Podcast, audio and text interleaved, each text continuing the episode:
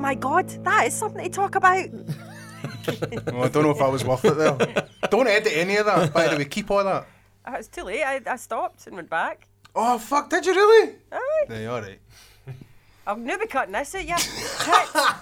Yeah. Get Well, on with it. Get on right. with it. And I'll give Welcome. you something to talk about. Yeah, that wasn't worth it. Then. up, up, up your game. We've got a guest. Got a guest. Who is Hello, the guest. guest? Hello, Hello, guest. guest. And who are you, guest? My name's Andy Dixon and I am the guest. there we go. Andy Dixon. And why are you here, Andy? Why did we think you would be a good guest on the show? Because you invited me along because uh, I sing in a Rush tribute act. Well, I don't know about that. Uh, because I'm standing as a, an MP in the constituency of Rutherglen and Hamilton West, an independent MP. That's more like it. aye. Many things. Many things, actually. No, that's what it is. We heard a wee bit about your backstory. You know, we heard that, that uh, you were standing as an MP. We thought that's cool. And then we heard that you were in a Rush tribute band. I thought that's cool. Yeah. You know, and then we, we realised that you were actually a pretty cool guy. That's a very subjective analysis there. But there's an Antarctic story in the middle of There There is an Oh. Antarctic story. Yeah, oh, we've got it all away. It's People a are, good wee menu. Aye, they're all hanging on the end. They're like, ah, oh, yes. Going to listen to the whole It's a thing here. rush fucking singing Antarctic Explorer. Want to be a politician? like to cover the bases. We've not got a lot of time on this planet, have we? No, Let's be quite honest, you know. Yeah, you've been to the Antarctic. I have been to the Antarctic. Do you want to start there? Do you want to start in the middle? We could start there, couldn't we? You want to start there? Did you go there Uh, because there's no people? Well, I was, I was, well, I was, well, aye, there is people, but you can't escape from them. Ah, So, I mean, it's uh, going into isolation, and you go through the Antarctic night, which lasts for about well, you, the, the you go down during the summer, and there's lots of activity. We were, I went down when they were building the new Halley Six base, which that? What's which the is Halley uh, the Halley Six. Well, I went to Halley Five. But Is that a helicopter? Yeah, Halley Five's the base. That's the that's the it's on it's on the Brunt ice shelf, so it's actually on a floating ice shelf. And uh, Halley Five, what they do, what the British Antarctic Survey do down there, is they do a lot of atmospheric science, with some space weather as well. So I mean, it's it's really interesting stuff. Whoa. But it's uh, it's it's it's all about the, the climate record that's all about uh, do hey, that's where they discovered the ozone hole. I worked with the guy. I worked for the guy, John Shanklin, that discovered the ozone hole. That's the coolest thing ever. No, can't no. I never knew You- that. you- oh man. You should meet this guy. He is Yes, just the coolest. He's the coolest, the coolest geek you've ever met in your life, Describe man. him. know- I know I've got a do you know- picture in my head the way he looks like, oh, but man, I describe him. magic. Get a picture of John Shanklin up and put it in your Shanklin, site. right? John. How do you spell Shankland? It's uh, Uh, S H A N K L I N. Shanklin. Shanklin. Describe what he looks Man, like. man's a legend. Do you know what? Diane was so impressed there. She was halfway through a bit of chocolate or something. and she's, Biscuit. It's a That's nice a biscuit. biscuit. She's like- biscuit. It's a nice but biscuit. she's gone like this. Like, she's, she's gone. She jumps in. She goes, "Oh my god! I can't kill the king of my head." Oh, what's that? I mean, it's like super duper, man. I know you really spat biscuit all over the whole apple. The apple. Wait, wait, what? Oh, oh, oh that, you're just getting weird now. No, no, I'm looking at your screen. I can only see you. Ah, on the apple. Right, got you, got you, got you. Oh, sorry, you just call it a Mac. You know, like Yes, correct. yes, you know, like a biscuit oil your Generally, Mac. as though it's a computer compared to those crappy PC things. Don't start a war. Snob. I have a picture of Jonathan. What does he look like?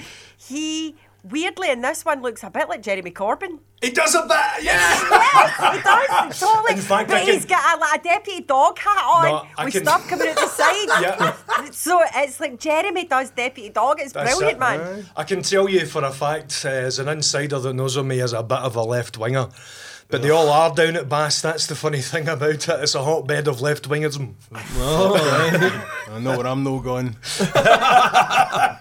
but it's, it's not really, you know. Um, But I've, I've done a I've done a lot of different things. I mean, I'm really proud of my kind of employment history. I mean, from starting at McDonald's all the way through. Give us you know, the give us the, the boilerplate then. What's the boiler boilerplate was totally screwing up at school. Right. You know, uh, I just wasn't fit for it. It wasn't the right time. Uh, going to McDonald's and realizing, hmm, maybe this isn't What The did you do at McDonald's? Eh, I flipped burgers. Just, uh, just you know, I job tidied up. I was, I was a crew member. That was exactly. Did you it, have know? loads of spots when you worked that job? Because they all do seem it's, it's such a cliche, but they all seem to be really terribly inflicted, afflicted with Greasy fucking spots. environment. Ah, yes, it is. environment. Well, I don't know if it is. You know, I was, I was, I was in the day just before I came here actually, and uh, I've got to say that I Just didn't. lost your kudos, I know, I know, And I'm I still with the biscuits. I had 50 minutes to kill in town. I couldn't resist it. What'd you get? Did you get that new Southern fucking I did get thing? the new got one of them Southern. Southern American. Uh, This lad. guy's been to the South fucking Poland. You're asking him what McDonald's he gets. Shut up. Because your it was questions- special. Your questions are shite tonight. Come on. I got a Yes. McDonald's Up the yesterday. He got one up the day. game. Oh, fuck. So from uh, from there, I joined RAF because I realised I needed Oh, a technical training. So I went uh, five years in the RAF, and it was a, fl- a brilliant job, man. Uh, flight simulator mechanic. No way, did you I fix that at- fucking ride thing? Yeah, yeah, I fixed them. Is that what you done? It was brilliant. It was like the job from heaven. I just landed on my feet, you know. You're like a travelling pikey. you know, Is that why you settled in Rutherglen? well, actually, Kilmarnock? I actually went guy. I went. I went by the guy in Kilmarnock that's got the rides. You know the, the one that you're talking Aye. about. And he was outside uh, checking over his machines, and I was like, "Ah, "Who'd you get to fix them?" And he was really taken aback, you know. Um, but I never got a wee bit. I never got any work out of that, you know. Oh, nightmare. Uh, so from there, I went to work. Uh, I went to live in Dorset. Went to work in defence industry, and it was the best. What? def- Wait, whoa, whoa, whoa, what? Doing what? doing what? It was the best defence job Right. because it's the only defence job that saves lives. Which is? And that is working in mine hunting sonars. What is that? It's, it's, they, they drag a sonar through the sea and then they find all the mines and blow them up so that nobody gets hurt. That's what you did. You did That's that. what I did. That yeah. so, so Fucking guys, cool. Well done, Wait, Diane. what, what year was that? Sorry. that was uh, let's have a think. That was between ninety seven and two thousand. So it was long after Falklands and all that. Aye, that, aye, aye, aye. 'cause that was uh, water mines everywhere, wasn't it? That whole I, I, thing. I don't know. I, can't, I, can't- I don't know about that side was, of yeah, I things. think I, I know that there was in the Gulf conflict. There was a lot of mines Yeah. Round that way, you know. But uh, I, I don't know about the Falklands. Could you, could you like um, talk us through your job doing that then? How do, like do you have a screen that you look at? Is there a drone that you're piloting to go to the mines Well, and touch them? I, I, I never, I never worked the system, so it was a Royal Navy system. Uh, I, what I did um, at Thomson Marconi Sonar was the name of the company. It's called something else now. Goodness knows what. Down in Templecombe in Dorset. And what I actually, what I did was we put the inboard processing together, put the system together. Uh, check the system will work. We're like commissioning engineers, you know what I mean?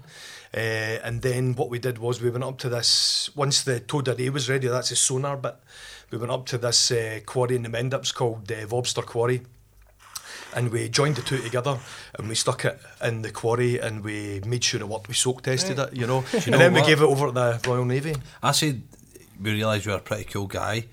That's just got far way beyond cooler than I thought. Imagine No, somebody it's saying, not. "I working in defence. That's cool."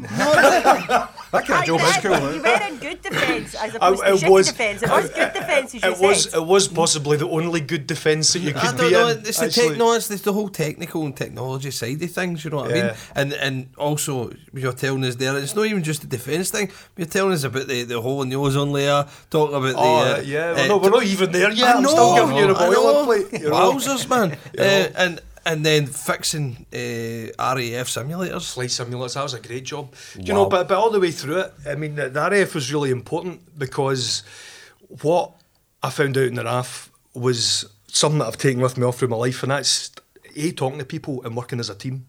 You know, whereas, you know, see when you go for a job in the private sector these days, right? The, the big question they ask is, so, uh, tell us, are you, are you a team worker? So, like, you're not going to be honest and say, no, mate. So it's, it's all about me, you know. Uh, everybody says aye. It's not really the question they should be asking. They should be asking, you know, you know, give us a definition. What's your definition of teamwork? You know, and in the RAF, it was just that's it was drilled into you teamwork. I mean, I was I was I was at RAF Bruggen for two years before I realised that some of the guys didn't like each other. You know what I mean? That, Ah, because they have to work together. Because it was that professional, you know, and that was a real revelation. So I mean, it's been really blessed. So I've taken that all the way through my career, and when you do a wee bit of engineering, you've always got to have that communication because you come up against a lot of the kind of knowledge is power edict, you know. Oh, I know something, and that means my job's secure because you don't know it, and they need to keep me. I mean, that's the kind of mentality you're talking about. People are scared for their jobs, you know. So, Is that, um, secure, is that not like security level kind of people? Then There's like no, people who no, get to no, no, security it's- levels and I'm not even going into security level. I'm just talking about people who think there's a kind of mentality out there Ah, right, right. that says, well, if I know a lot that the other guy doesn't know, then when it comes to the layoffs, and there was a lot I'm of layoffs. Aye, there was a lot of layoffs in British aerospace. It was like a breathing living beast you know it could it could hire and fire in months it was amazing to watch Mm. actually you know so i mean every four or five months there was get there was people getting laid off so there was always that kind of edgy fear Mm. you know um I think that's healthy though. Is that not healthy when it comes to Eh, defence well, and military? well, um, I don't. I don't know if it's healthy because I mean it's it's, it's, about all all about employee insecurity, isn't it? Mm-hmm. You know, and, and big business loves that. I mean, Alan Greenspan kind of talked about that when the the the kind of economy was riding high, and, and, and they said, "Aye, businesses are like are right into employee insecurity because if they're insecure uh, about their jobs, then they'll they'll accept crap pay rises. Uh, in fact, they'll, they'll they'll take a pay cut if they're really scared for their jobs. You know, I mean, it, it all kind of feeds in. So, I mean, a big thing. I was listening to a, Ch- a Noam Chomsky interview just two days ago. I listened to that as Yeah, well. did you see that Newsnight one? And he was actually Did saying, you see the real edit? I seen the full thing. Yeah, I, read, I mean, and he, and he talked about that employer security. Uh, didn't he? no, well, they edited it. Have you seen that? BBC edited that. Well, I, I seen the one that was. uh, well, it said unedited. Newsnight. Ah, well, B- oh, no, I don't know about that. BBC edited that because they asked What- him about what- Jeremy Corbyn. What was it? No, Chomsky No, it was asking. on that. This, this Jeremy Corbyn question was on it. Ah well, so I know that I, I seen the. Sorry, I s just just there when you said that, I seen aye. the uh, and and I seen the the uh, the Newsnight one, and then Yeah. Somebody released another one, and I watched that, Aye, aye. and I'm like, wait a minute here. I think it was BBC Newsnight actually released. Why, what was the difference? What was the problem? Well, they, then he gave his his own ac- accurate uh, opinion on Jeremy Corbyn, Right. um, basically praising the guy to high heaven, and they just here's a here's a wee bit. Oh, the BBC didn't like that. No, they just get a wee bit. I, I, the BB I'm sorry, but the BBC have got a conservative agenda right now. Sorry. I just say that there is a possibility that they uh, obviously time constraints on the programme and they release the full interview online. Yeah. That's quite common when you're right. But no, I do. Their editing leaves a lot to be desired. Yeah, I, I, I totally agree with you, Diane, because um, the like you say, time constraints and all that, and editing and Uh, stuff. they But do have to make cuts, but Aye. some of those cuts are uh, yes, questionable. Yes, shall bec- we say? because at the end of the day, they um, although they have to, I mean, they have to make these cuts right. But nobody is ever going to see the BBC. They won't let shit like that get leaked. They will release that themselves, I'd imagine. Especially it was only days after. So Was that the Chomsky thing? Aye. I know it's it was definitely The on full YouTube, unedited thing, full unedited, but twenty minutes long. It was fantastic. Aye. I mean, it really was. Aye, if, it you, was if you're into Chomsky, it was fantastic. um, I like all these thinkers. Aye, I know he's he's. If, if you're going to get a handle on the bigger picture, because it's when you when you start getting into politics and, and the politics of the now, you know, you get lost in in, in some diverse Fake news. Diver- it is. It's almost diversity. You love that. Oh, fucking. Oh, I love it so much. I can't believe politics is so is so close to entertainment. It was always Hollywood for ugly people. Now it's now it's Hollywood. Now it's just Hollywood now. It's is, fucking. it is. It's, it's it's actually more fascinating than Hollywood. now. It's- it's- but but is it fascinating for the wrong reasons? No, it's fascinating for the right reasons. What are the right reasons? Eh, Entertainment for aye, you. it's entertainment for me. Aye, seeing all the fucking. I I love I love Donald Trump. I love Donald Trump. Right. That's a statement. Absolutely love Donald Trump. And it, What it you love start- about him? It's, it's, Uh, it just it started for me when he called out the horrendous media. And he just he, he shut them all down and just stopped because the, the, the witch hunt on him was fucking atrocious, and it still is. And the fact that he can call it out and he shut them all down, he just let uh, Breitbart and stuff like that, the people who wouldn't get the kind of the, the the focus on them, and he let the people get a focus as well when it wasn't just CNN and stuff because he called them fake news. I, I like that. I think it opens it up for a wee bit. Well, I mean, do, do, do you think that, I mean, by shutting them down, he's he's kind of a bit frightened of them? No, I don't think he's frightened of them at all. Cause Because they're- he won't. I mean, he won't enter into debate with them. I mean, whereas you look, I mean, you look at you look at you look at Corbyn, made to a lesser extent, but I mean, they'll take questions and they'll get into the nuts and bolts of it. Mm-hmm. But I mean, it's it's dead easy just to say it's fake news. It's not true. But why You would they know? bother getting a debate when it's just going to get fucking skewed anyway, and it's it's not going to get taken you know as I it's think? Intended? There's no point in entering into a debate, especially when they've got a clear agenda against them from the start. Why would you go? Why would you bother with that? Do you know what I think the whole thing of him not getting into, into that is? And it, it goes back to what he said the other day when he said, No politician in history, and I can say this with absolute surety, mm. right, has been more persecuted or treated as badly as me, right? That's that's Right. terrible. Right, know? wait, no, so he came out and said that, right? But you know the big problem there? He called himself a politician. Ah, Aye, that's that true. guy's not a politician. No, he's and not. so he and and do you know he shouldn't he pretend to be a politician. But he's no see you're this is like this is No. again another big problem that people have with Donald Trump. Everything is taken as absolute by the letter, literal. And it's, he doesn't speak in that way. That is why he is president. No, now. but that's he's not a moronic president thing. because there's no moronic thing. what he said there. No, wait a minute. It's, it's no moronic that he talks like that. He No, speaks know. like a person. He speaks like, I mean, he speaks like a billionaire real estate guy, and that is who they elected as president. How long have the American people says, I want a president I can have a beer with? Well, fucking here he is. Right? He doesn't talk like a politician, and this is what you wanted. So now you've got it. So now you've got it. You're taking him by the rules that's already been established by politicians, but you've got him in as the anti-politician, and now you're hitting against him for rules that are made up for politicians. But- you have to take eh, the guy's got a fucking Twitter account that he uses at like two, three in the morning, and it's like that's politicians have never done that before. It's, it's unfettered access, and I think it's fantastic. I- President, president by tweet. I, amazing. I, don't, I, do you know? I think it's a comedy show. It's no, I think I it's do. great because the, the, the reason that his Twitter is so is so on fire is because he can get his message that he means directly to the people, to the people, to the voters, and the people that matter, Uh. and without it being skewed and fucked up by the by the mainstream media. But Do I mean, know what it is he doesn't like though? Let's take a very recent example of him and his tweets, shall we? Mm-hmm. So he's in Saudi Arabia signing all sorts of dubious shit at the minute, and he arranges a wee thing so that his wife Melania doesn't Gorgeous, have to by wear the way. irrelevant, by the way. Best looking fucking first lady Totally ever. fucking irrelevant. No, it's not. So It's he does a deal so that she doesn't have to wear a headscarf, as most other female leaders or What deal? She just didn't wear one. No, wait a minute, let me finish, right? So he does that. No, you have to arrange it because you need permission not to do it, right? So he gets that permission, she doesn't have to do it. Let's go back two years in his Twitter feed when Michelle Obama does exactly the same thing and he calls her all sorts for No, not respecting the culture. No, he didn't. he That's just says his we, we've got enough enemies. So what? That's so he's just because he's trying People can't fucking no. So people can't change their opinion account- as a human being. You can't change your opinion when it affects you. That's what fucking people do.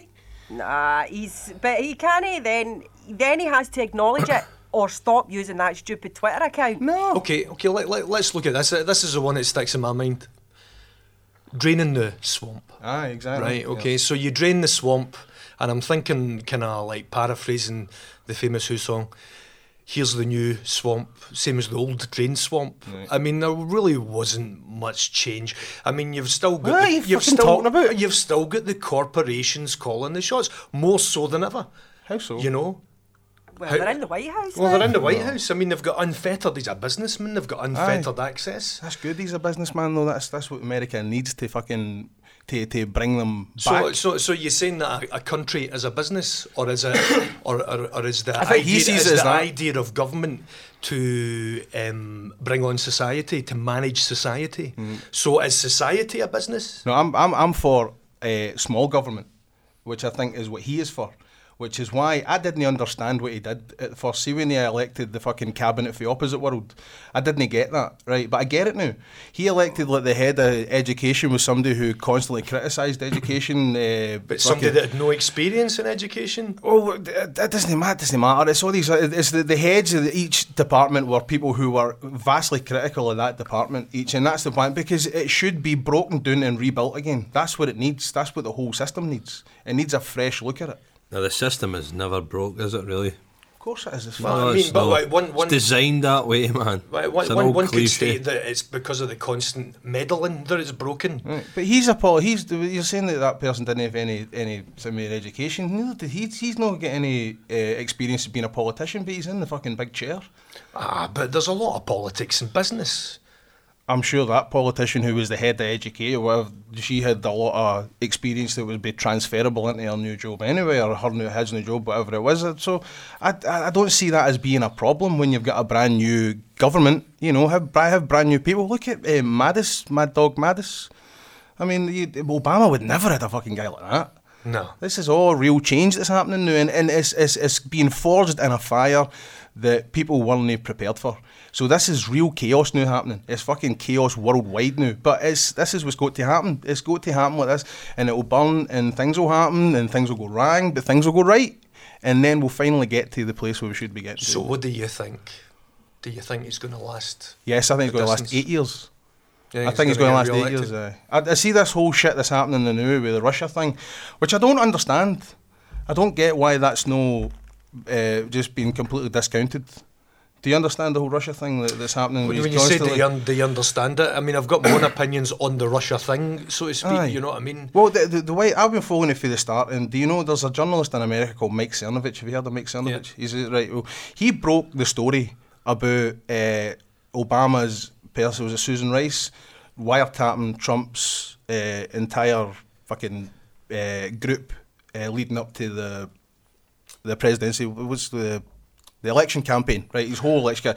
So they have been caught wiretapping that, and Mike Cernovich broke that story. When he broke that story, all the mainstream media followed suit.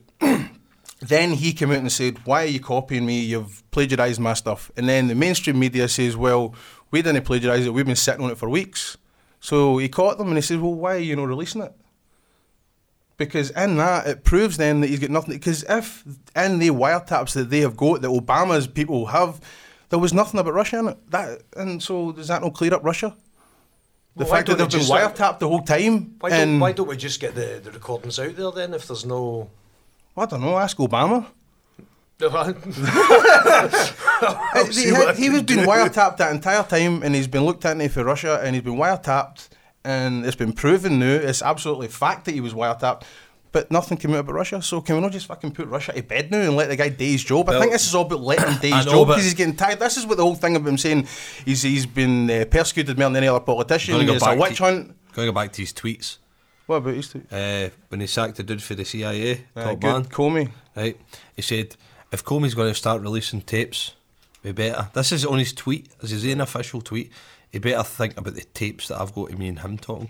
Right, I mean, see, see any politician saying, if you're telling me, I'm telling you. You just said he's not a politician. He's not. I know, but that's moronic. Anybody saying that's moronic? Why? Because it is. It's like going in a school, going like that. She did that to me, but she did that to me. This is what has to happen now because this is how he's been treated No. the entire time. Everything he's done. This is a guy who's been a billionaire in the limelight for what forty years, and there has been no problems at all. He's not had any like fucking sexual harassment suits, nothing until he started running for president, and then every single thing he done was. Picked her with a fine tooth comb and it was just flung in his face constantly, time and time again. So you know what happens? He's going to have to go down to their So- level. So the parallels, you're, you're saying that the media selected the candidate, which was Clinton, and they turned against the Yes. candidate. So that, that that's what They, you're they, saying. they, they, uh, the entire Right, fucking so- so thi- liberal media all went behind Clinton. Agreed, agreed. I think I think there's some kind of I think there's merit to that. But when you look at the current situation, you could say the same. The, the, the- you could say the media are doing the same thing here because there's definitely a bias against him. There, there- there's a bias. No, there's a bias against Corbyn. And Mm-hmm. May's getting the platform, although she's had a, a bumpy ride with the death tax and all that this week, you know. But I mean, you're, you're kind of looking at the same scenario where it's as if the media have already selected the candidate and that's the candidate they want, Mm-hmm. you know. Because I mean, the anti Corbyn thing, I think, has a lot of legs and there's a lot of merit, you know. And that completely resonates with you kind of saying that he was the he was the least favoured candidate Mm-hmm. during. I mean, he was he was getting pelters. Everything was scrutinised. Whereas, I mean, apart from a couple of things, uh, I can't even think what, what scandals was she hit with. Who, Hillary Clinton? Yeah. What, The were you talking about like the, the, the media reported or what she actually fucking did? No, I'm not talking about what she did. I'm talking well, what about the media reported was the emails. That was it. That was it. Aye. And even at You that, it was sketchy. And if See- I remember, there was one where she said, "I've got uh, in a private meeting that was uh, leaked.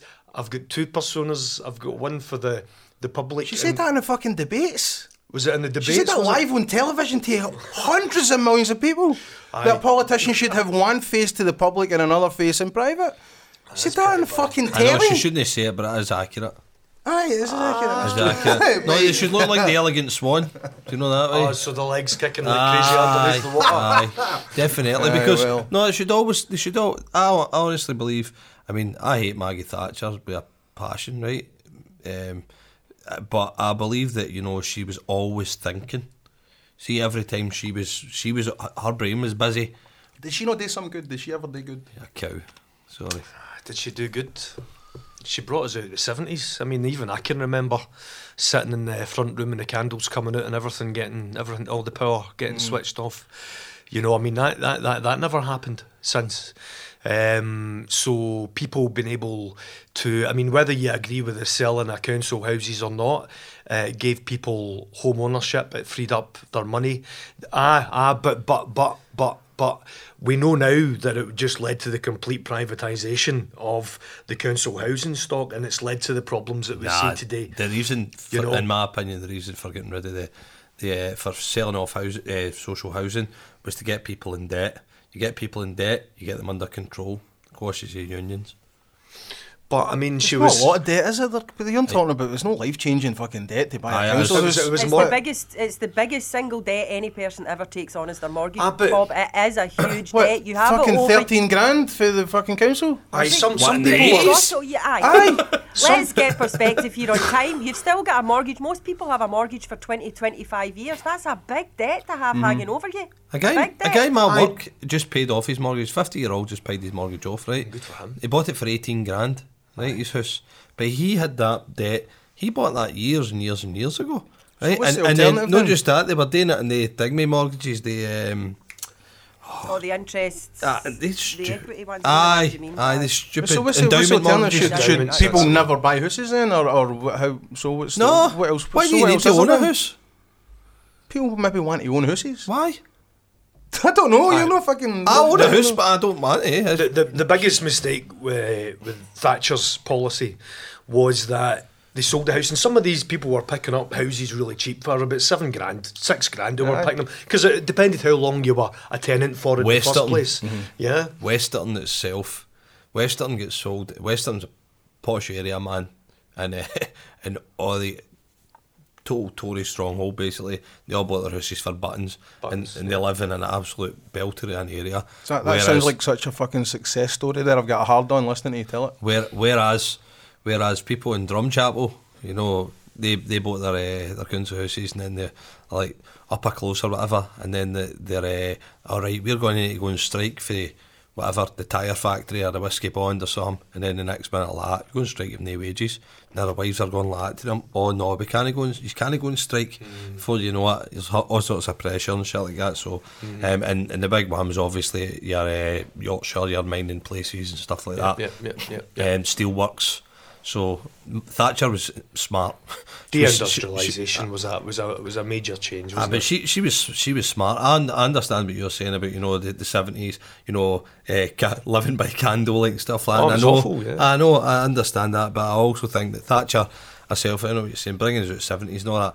And everybody seems to think that Corbyn's going to take us all back into the seventies, but it's not going to happen. I know, don't. y- think. there's also the opinion that, that she's going to take us back to the 1870s, which, I, you know, in many respects, I think, I think, I think there's some kind you, of you're validity a, to that. you're a politician, right? I think we need a bit of groundwork here, right? Lay out for us, right? You obviously know what the political climate is in the UK right now. Oh. I'm more, I'm, I'm, I'm, I look more to America, as I said in the show before. I think America, something happens there, then we get the, the ripple effect it, maybe up to 10 years later. Right. So I look to America for politics and things that are happening. But it seems to be that gap is closing now. Can you lay out for us on this show what Labour, Conservative, SNP stand for and what they're running for the new, and then tell us why you're different or the same? Well, they're different. Yeah, go. Well, well, well that's a toughie. And then that one, also, isn't it, mate? then also, no, wait, then also, why do you choose to stand as an independent rather than be joined to any one of them? Can I, can I answer? Can I I'm answer? going to start with that one first, please, because that's, I feel that that's more important that we get a grounding of the guests Well- before we go any further on this one. Before, Andy, why before are I go you for the doing big it? fumble. Aye. Um, so why why am I standing as an independent? I've been involved in a community council for about two years. I've always enjoyed politics. I've always uh, engaged with politics on a personal level. Always uh, watched Newsnight, Question Time, all that kind of stuff. So I've always uh, always had political discussions with my friends. It's been a it's a pastime as opposed to a hobby, you know. So um, a couple of years ago, I decided to do a bit of politics, you know, get get get get into it, and I joined the community council because at the end of the day, how politics affects us basically happens at the local level. How it affects you at the end of the day happens at your work, down the street, you know, how your local services are delivered. That, that- that's how it affects us in the street. So we live in Cambuslang East Ward, uh, which is halfway community council, and basically it's a, what they would call an asset-free area.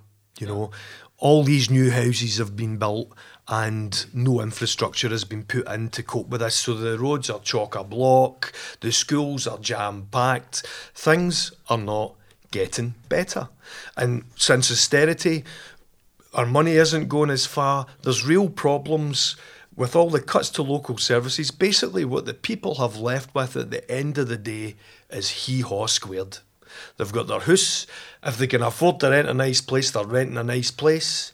But a lot of people are living hand to mouth. And with all this sacrifice the people have made, we're not getting a lot back for that. I'm talking about us. I'm talking about the guys who, any guy that goes to work, any person, right, who, if they lost their job tomorrow, within six months, would be in absolute dire straits, right? So that's that's, that's your average working person, Yep. right? So I thought, well, we've got problems in halfway. There's a real imbalance. Let's start fighting for things to make the place. But just start at the local level and, and fight for things that uh, are going to make it better. So it means So Getting- that's just to clear up the area you're from, halfway Drumsagard. Yep, yep, halfway. Round that area, right? Yep. No, it's just when you said Cambuslang East Ward. No, uh, when you said halfway, Yeah. a lot of people obviously people listening were like, "What do you mean halfway? Halfway. halfway is I an area." I thought that day. Right, Okay. halfway, halfway, Aye, halfway sorry. Halfway between where I was thinking. halfway Cambuslang. halfway between Cambuslang and Blantyre. That's exactly what it is. There's a, there's a, anyway, anywhere that's called Bit of geo- Uh, geography yeah, but, but anywhere that's called halfway, and there's a couple of places in Glasgow is the nondescript, the nondescript place between two more important places, you know. so, um, so basically, what we found when when I when I started getting involved and started finding my feet in the community council, it kind of went like this: the community has a problem. So we find out what the problem is and we go to the local government. The local government at the time was Labour, and Labour would say, ah, You see, mate, it's not our problem, it's the Scottish government in it. And then, uh, okay, so we'd go to the Scottish government, and he goes, Well, actually, no, it's none to do with us, it's Westminster, in it. You know, and then we'd go to Westminster, and uh, well, actually, in the ping pong, back and forward, back and forward, nobody absolutely nobody would own the issues. So the problem was never solved. So you can talk about all this national politics all you want, and of course that affects us. But ultimately, the result of that national politics is always going to manifest locally, and that's where it hurts people. Is it? Is that, are the local problems no getting reverberated around three different parties as well? Well, I mean, at the end of the day, so so if you've got a if you've got a Labour local council, right, then the only thing the Scottish, uh, the SNP Scottish government is wanting to do is make them look like complete idiots, so that they can get their SNP people in. Into that seat, so right. so I mean, it's it's always you've you've got to remember this. It's always party before the people. Mm-hmm. So I mean, it's just the way it is. I believe Orwell. I've not read a lot of Orwell, but somebody was telling me Orwell talked about it. At the end of the day, it'll be party first. I think he See- mentions that kind See, of the thing thing is, 1984. a rubber chicken could stand anywhere with an SNP rosette on and get elected. Well, you couldn't see, I mean, I mean, absolutely, you, you could say that, and, and I mean, a lot of I people. used to say that about Labour in Glasgow. You Indeed. can I know, say that about I any know. area. It No, just, but I'm just talking they're about- popular at the minute. There's and nothing. that's it. That's it. That's it. They're they're the ones that are. Yeah. Used to be Labour as well, you know. Ah, absolutely, and, and and people. I mean, I mean, in the seat I'm standing in, which is Rutherglen and Hamilton West. I mean, if you go back to 2010, it was Labour with a 10,000 majority, and when you went to 2015, there was an extra 10,000 people voted. The Labour candidate who came second actually increased his vote, and the SNP candidate got 10,000 more than him. There was a swing of 30 over 33 percent, which is How can you how can you account for that? How can you account for that? I, I mean, I can't account for it. Um, is it the is it the post um, referendum uh, Scottish referendum effect where they said the, vow, where they were talking about the, the Scotland Act and they were talking a lot of crap I think uh, the answer it is never yes, manifested. that's what it is, eh? Yeah, and it never manifested. So ultimately, um, after that event, knowing that the the, refer- the Scottish independence referendum was behind them, they says, "Right, let's just return all these guys to create some kind of merry hell." You know, I mean, I mean, why not? I think I think Labour as well have had it coming, you know, for a, for a long, long time. Um, so I mean, when you when you go back to '97, and uh, you've got Peter Hain, uh, and he's he's he's kind of seen this whole massive move to the to this what they call the centre ground, and uh, Peter Hain asked um, Mandelson, he says, look, you know, I mean, what what about the working people? I mean, what what about our core vote? We we can't we can't just abandon them. I mean, these are these are the people that, that define our organisation. You're just going to leave them behind while you while you you know you try and get the power by appealing to the middle ground. And uh, his response was, well.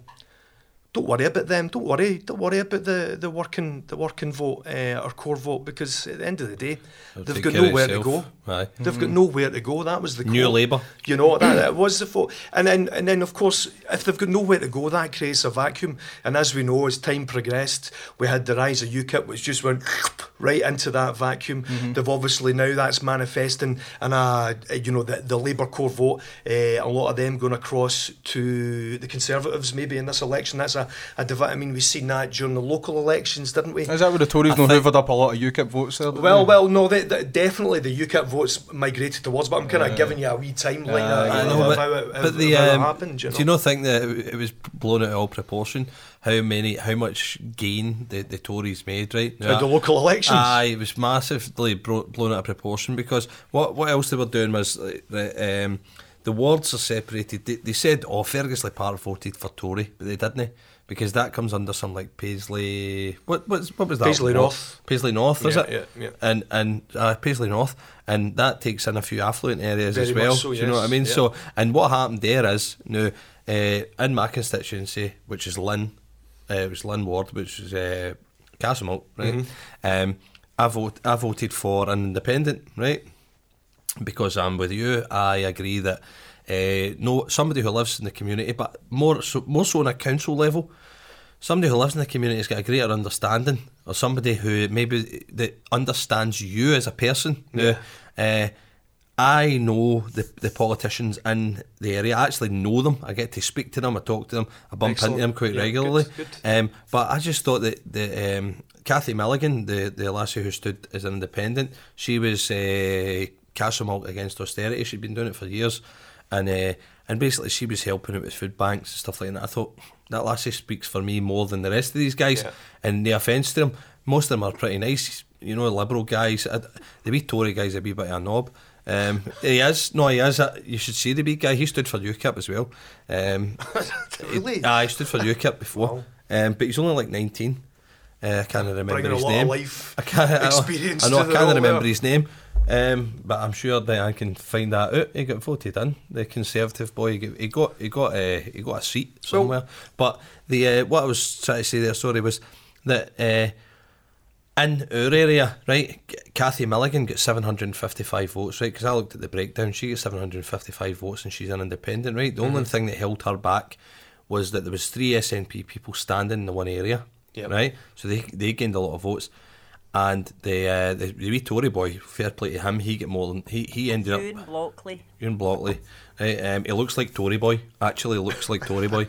Um, so he get voted in, and uh, and basically, uh, when you looked at the vote for Pais- uh, Paisley North, when you looked at that vote, Kathy Milligan in my constituency got more votes than what this boy did. But she just because it, uh, what this boy did, this Conservative boy in Paisley North did, but he got elected, and he only got elected because of the breakdown of the vote. So I thought that, and then the next thing it was on the doesn't make any sense. Is that how it works? aye. So so then Single transferable, aye, it's Uh, quite complex. so so then what happened is the uh, the the papers jumped on it. Ferguslie Park voted a Tory. No, they never. No, I know. They never? The rich people in Paisley North, in certain areas, which maybe Houston or something like that, I don't know Yeah, where it yeah. takes in, but uh, they they voted this guy. And that's that's fair enough, right? No, I think I think you'll find that sixty percent of them didn't vote for him. I think I think that was the figures I was looking at. What, the- Sixty percent of the affluent area, or did they not? they, they, did- they didn't vote for him. So so uh, I, I mean, th- th- there's articles. I How can't do you know that? Because I was looking into the story as as as it was happening. How how so so you you know that the affluent? How do you know the affluent areas didn't vote him? Some uh, was it the Ginger Dug did a did a wee Google it, Diane. I think it might have been the Ginger Dog actually. Yeah, it's he- ringing a bell. What's Aye. the ginger dog? What's that? It's a blog. Yeah, so so somebody somebody did a really really good kind of analysis of that whole vote and and broke it all down. Uh, and came to some quite remarkable conclusions that yes, as you say, the people in that housing estate, if you will, no, they, they probably didn't vote for the Tory. No, no, I wouldn't imagine You they know, would that- have, right? that's it, but it, but know. that's just because. See, the thing is, and Bob said it to me before, right? That people vote don't vote Tory because they know in Scotland Tory bad, right? Mm-hmm. That's that is it, right? Now, see, the thing is, if you were to be a true, I don't know. But if you were voting for somebody based on their policies, right, and you listen to somebody, um, then you might, as a person, right, uh, might say that guy relates more to me or whatever. But but I, You're, you're, you're, sorry, I don't mean to stop. No, on you go, on you go. No, you're, you're touching on some. I mean, you're talking about policies, okay? Now, what we've got to remember about the local election is that it's all about local services. In fact, I would I would say that local elections. I mean, although the turnouts are usually quite poor, for the for the for the people in the street, for the people that live locally, they're they're far more important actually than a general election I because it, it really does affect you directly. You know, so I mean, it's all about delivery of services. Who's going to sweep the streets? Who's going to deliver? I mean, are we going to have these services cut? We're we going to have them delivered? It's all real issues that affect locals at a local level, right? So, I mean, what the big problem I had, I mean, this this comes back to the the the SNP calling for a, another referendum, is the fact that in the local elections, it was it was scandalous. The Tories stood on a platform of preventing a second referendum in a lo- in, in, in local government, which has absolutely no influence on that mm-hmm. constitutional question. So, I mean, it was a slight.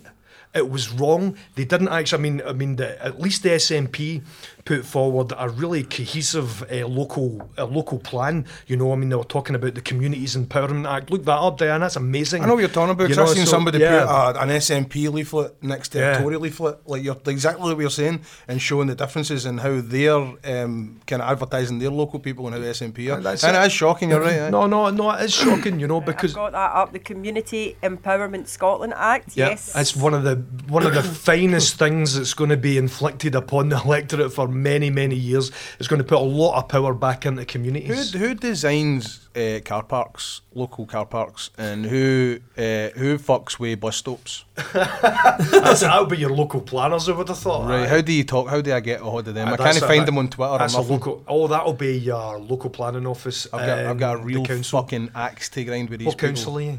Uh, I, I live in uh, Gas- area. Garscadden. I don't Aye. know what council that would be. SNP, I'm sure it's an SNP person anyway. I voted SNP the Find last out who your local council is, and Right. then uh, going right to the planning officer about it. Fucking It'll be- telling you know what they done? They they raised all the bus stops up to have a big giant seen club that. That's fit thing, right? and then they moved it right out. But they moved the fucking stop out so that the bus doesn't have to Stop. s- go in. It just stops where it is. Right, that's fine on a regular two-lane road, right? But see, when you've got a central reservation, you can't get by the bastard, and you're sitting in traffic that lights. was the whole point of putting those wee. Fucking what the what are they doing? They're just clogging up Knightswood for no reason because what some fucking old woman fell off a stoop when she was trying to go on a bus once. That's, that's a step backwards as far as I'm concerned. It is. And who's designing car parks for supermarkets? They need to be fucking shot in the head. There is uh, the the big giant double um, thingy place up in Knightswood, uh, Aldi and Marks and Spencers in Knightswood is the worst car park in the world. The second worst car park in the world is the Asda and Clydebank. I'm a taxi driver, by the way. Right, this is a personal right, thing. I can't I'm, I'm pick just anybody trying up. to find out what actually, how you actually kind of like suss out what's good and bad about a car park. So, so one what's thing, the criteria? One thing. Bollards. Can I pick somebody up Faye as close to the, hi- right. Every person I imagine I'm picking up, Faye a supermarket is a wee old woman with a trolley. Right. Right. So I don't care who it is, that is the person I imagine I'm going to pick up. So I need to get as close to that front door as I can. Now I'm a taxi, right? I know I get a bad rep for being a taxi driver and I'm a shit driver, all this kind of shit, right? But we are basically in and out in 10 seconds. See if you just leave us a lane, we'll be in there, bags in the boot, and we'll be gone. We're no holding up traffic. I swear to God, that is the truth, right? But they just seem to no want to get as close to the door. There's bollards everywhere. The one, see that one I'm talking ah, about? right, right. Is th- there's no even a place to stop anywhere because there's a junction for traffic to come in and out of the Marks and Spencers and then for the back of it. And then there's giant bollards right at the front. So I need to stop, put my hazards on, jump out, tell everybody I'm sorry, I'm sorry, run out, grab a wee woman by the neck, fling her in the motor, get her messages in the back, fucking U-turn and out again. It's the worst. What's the bollards for? Is it is it an anti No idea. device? Is it? I don't know who wants to fucking blow up Lidl. I don't know. don't know. UKIP maybe German company. it's the European invasion, man. I don't, but whoever it is, if they're listening to this show, I'm fucking, I'm coming for you. But the bus stop thing that is really annoying. I don't know why. Why does how does that kind of thing? How does that come into effect? Does somebody complain? Does somebody genuinely like fall off the pavement, get I on would, a I bus? would, I would, I'm, I'm hazarding, I guess. I'm reckon that's a healthy safety issue. Health and safety. See, this is a problem I've got Yeah, on yeah, with yeah, this yeah, kind yeah, of yeah, yeah, society yeah, that we live in. Everything is health and safety politically correct. Because if I mean I do a lot of cycling, so I'm close to the curb quite a lot, you know, and, and I've noticed I've noticed. Cyclist, Do you know what? That's a funny thing. You should say that because I've got nothing but respect for taxi drivers. should have. and I'll tell you why. Because they're licensed drivers, and to maintain their license, they've got to be good drivers. Don't get me wrong, like any, any other driving demographic, they've got their dodgy ones. But I've got to say, I reckon taxi drivers, being a cyclist, that's all I do, cycle. Uh, taxi drivers are the what some of the best drivers on the road. Could you please fucking I'm- take I'm that from- wee bit out there and send that to me, Diane? Is that what you're doing? Going to play that to everybody because in my motor. There's, there's, always, there's always, I, I- I can, I can tell you who the worst drivers I are. can tell you who it is. Post office drivers. Oh man! that means it's fucking real. Because two of us independently said that. It's Aye, true, no, that is true. They are Right. the worst, they're, they're without a doubt. I tell you who else. I don't know if this constitutes advertising, hmm. but when I see a Dingbro van, I shit myself. I really, I really They're do. all over fucking Stirling where I go to work. And know. who are they? Who are there? There are there are motor factors. So so a garage needs a part, right? Ah, right. And what they do is they phone Dingbro, and Dingbro are the main kind of parts, and they'll they'll drive the part out at high speed. But it's not that, that's because it's Honestly, anybody. I thought there was some kind of child catcher going up. There's, I mean, there's millions of Do you know them. why that is? Because they, they'll not have drivers as that's their job. It'll just be a guy who's there and they'll be like, right, we need fucking uh, cylinders to go out to the guy down in Scotstoun. That's. And then some wee guy will go, right, boom, he'll get the cylinders, jump in the van and off. It's Aye, the- aye, they need aye. dedicated people to do a job and then they'll be safer drivers. Aye, aye, see, speed. see where you are, where you're based. Mm-hmm. Is that no go like loads of courier and companies and that there? Now you're talking about how they lose, you know, they're losing the not so much the industry, but people are travelling for the work and all that from halfway. Aye, from halfway. Aye, right. And then, but but then, see see the Cambuslang area. That has got a massive industrial area there, is it not? I, mean, I don't know if it's, it's massive, but yeah, there's certainly good industry there. I mean, if, if within the Cambuslang West Ward, that's Cambuslang Main Yes, Street. right. You know, that, that's got a bit, and Cambuslang East's got a bit as well. But I think the fact remains that a majority of people that live there go elsewhere to A, work, and B, spend their money. So, I mean, you've got this local economy, which is, you know, could potentially be very rich, but because it's not got any assets, because everybody's going somewhere else to be entertained Oh, and right, going right, somewhere else to work. You know, so the money's so leaving the area The, the money's the, the, the money is the, the area. I'm not going to say it's, that there's, there's there's there's definitely a lot of poverty in halfway, and it's be- because there's been such a, an explosion in private housing. I mean, they're, they're, they're building in green belt like the, like you wouldn't believe. It's almost diluting the poverty figures, but You the poverty sound like still me. exists. the poverty still You exists. sound like my rant earlier on. All right, Yeah, well, Do you know, they you need, they know. need some fucking suntan beds and some bookies. That'll Oh no, we jumpstart got plenty of economy. them. Aye. Oh, can I tell you the best suntan place I've ever seen in my life? uh, The best name. It, it was it was only open for about two months in Cambuslang Main Street. and, I, and, and I, no, no, no, no, no. And it was a it was a suntan place, and it was a, a body piercing place. And I think uh, somebody got word of it, and they shut it down because the name was too similar to a, a, a very famous star. The name of the place was Pierce Brosnan. Pierce Bronson. That's really good. Isn't it? you know, it was brilliant. You know, it made me laugh every made me That's laugh every hilarious, time I passed it. Shut down in weeks, man. I think Pierce got a got, he, he He get got wind lawyers, of it. He's got his That's name brilliant. And copyrighted. that's the difference between him and Liam Neeson. Because the company that put the thing up when he was in town, it said Liam Neeson gets his coffee here for free, and Liam turned up. He went and he got his free coffee and did the pictures and all that. He thought it was funny. So therein lies the difference between Liam and Pierce, probably. That's not even the weirdest suntan place ever. I used to work in a video shop that had a suntan place in it. That's a bit strange. That. In the drum. In, in Drumchapel, Global Video decided that nah, the future isn't in just videos and DVDs anymore. We're well, going to. right in that front. They were, but I they, mean, did, just they might have picked their secondary business a bit poorly, though. they could have at least been like semi-connected. No, no, no, no. Semi-chem. Aye, they could have done it. That no, they've got hundreds of chemists in the drum. Don't worry about that. And uh, no, legal it's- ones, legal ones. They had uh, for like two weeks. They shut the whole place down, get the carpenters in, and they hoffed the whole shop and made cubicles. And then it became part of my job to wash down these fucking sweaty, hairy bastards who'd been in the sunbeds, and I had to wash it all down. And I didn't get paid any more money for it. See, when- see when you said carpenters there, right? I just see see in Scotland, right? Scotland, they're joiners or shop fitters, right? Right. See when you say carpenters, I automatically think of yesterday once more in solitaire, and uh, straight away I was going hanging around, nothing to do but frown. Rainy days and Mondays are always get. Should, should, should be a shite labourer.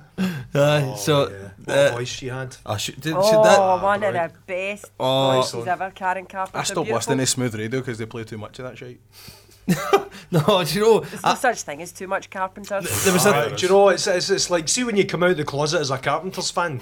It's it's, it's, it's like that moment when you when you when you get real with yourself and goes no. No, I'm a huge ABBA fan, by the way. Oh, hate Man, oh, totally. listen, listen, do you know, right, this repulses me. Never mind that, and does my your mama know? entire- hey, hey, nice one nice one. Hey, He's on fire. Do you know, and this this really does repulse me, as the film did in the first place. They're bringing out a second Aye. Mamma Mia movie. Don't worry about it.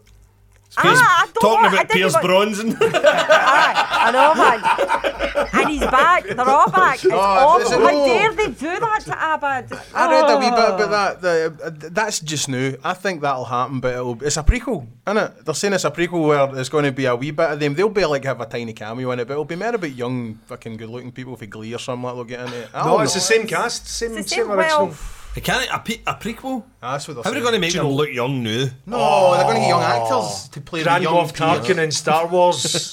Did you like you that? know, did I did I like that? But- aye. The, the bit with Peter Cushing. Did Aye, I like thought that? it was alright. Nah, I they, they've no. I thought, they're I not thought there the yet. bit I thought the bit with uh, Princess Leia was quite bad. I've not seen that. I've not seen the whole Right, movie. I've just right. I've seen Oh, the in Grand Moff Tarkin. Aye. Aye. Awesome. I, I thought I thought Tarkin was brilliant. I thought Leia not so good. No, I was happy enough for that. I don't. I don't think it's there yet at all. They they can never get the eyes. It just always looks like a cartoon. They can't get the eyes. They'll they'll, they'll have to just get an an eye double.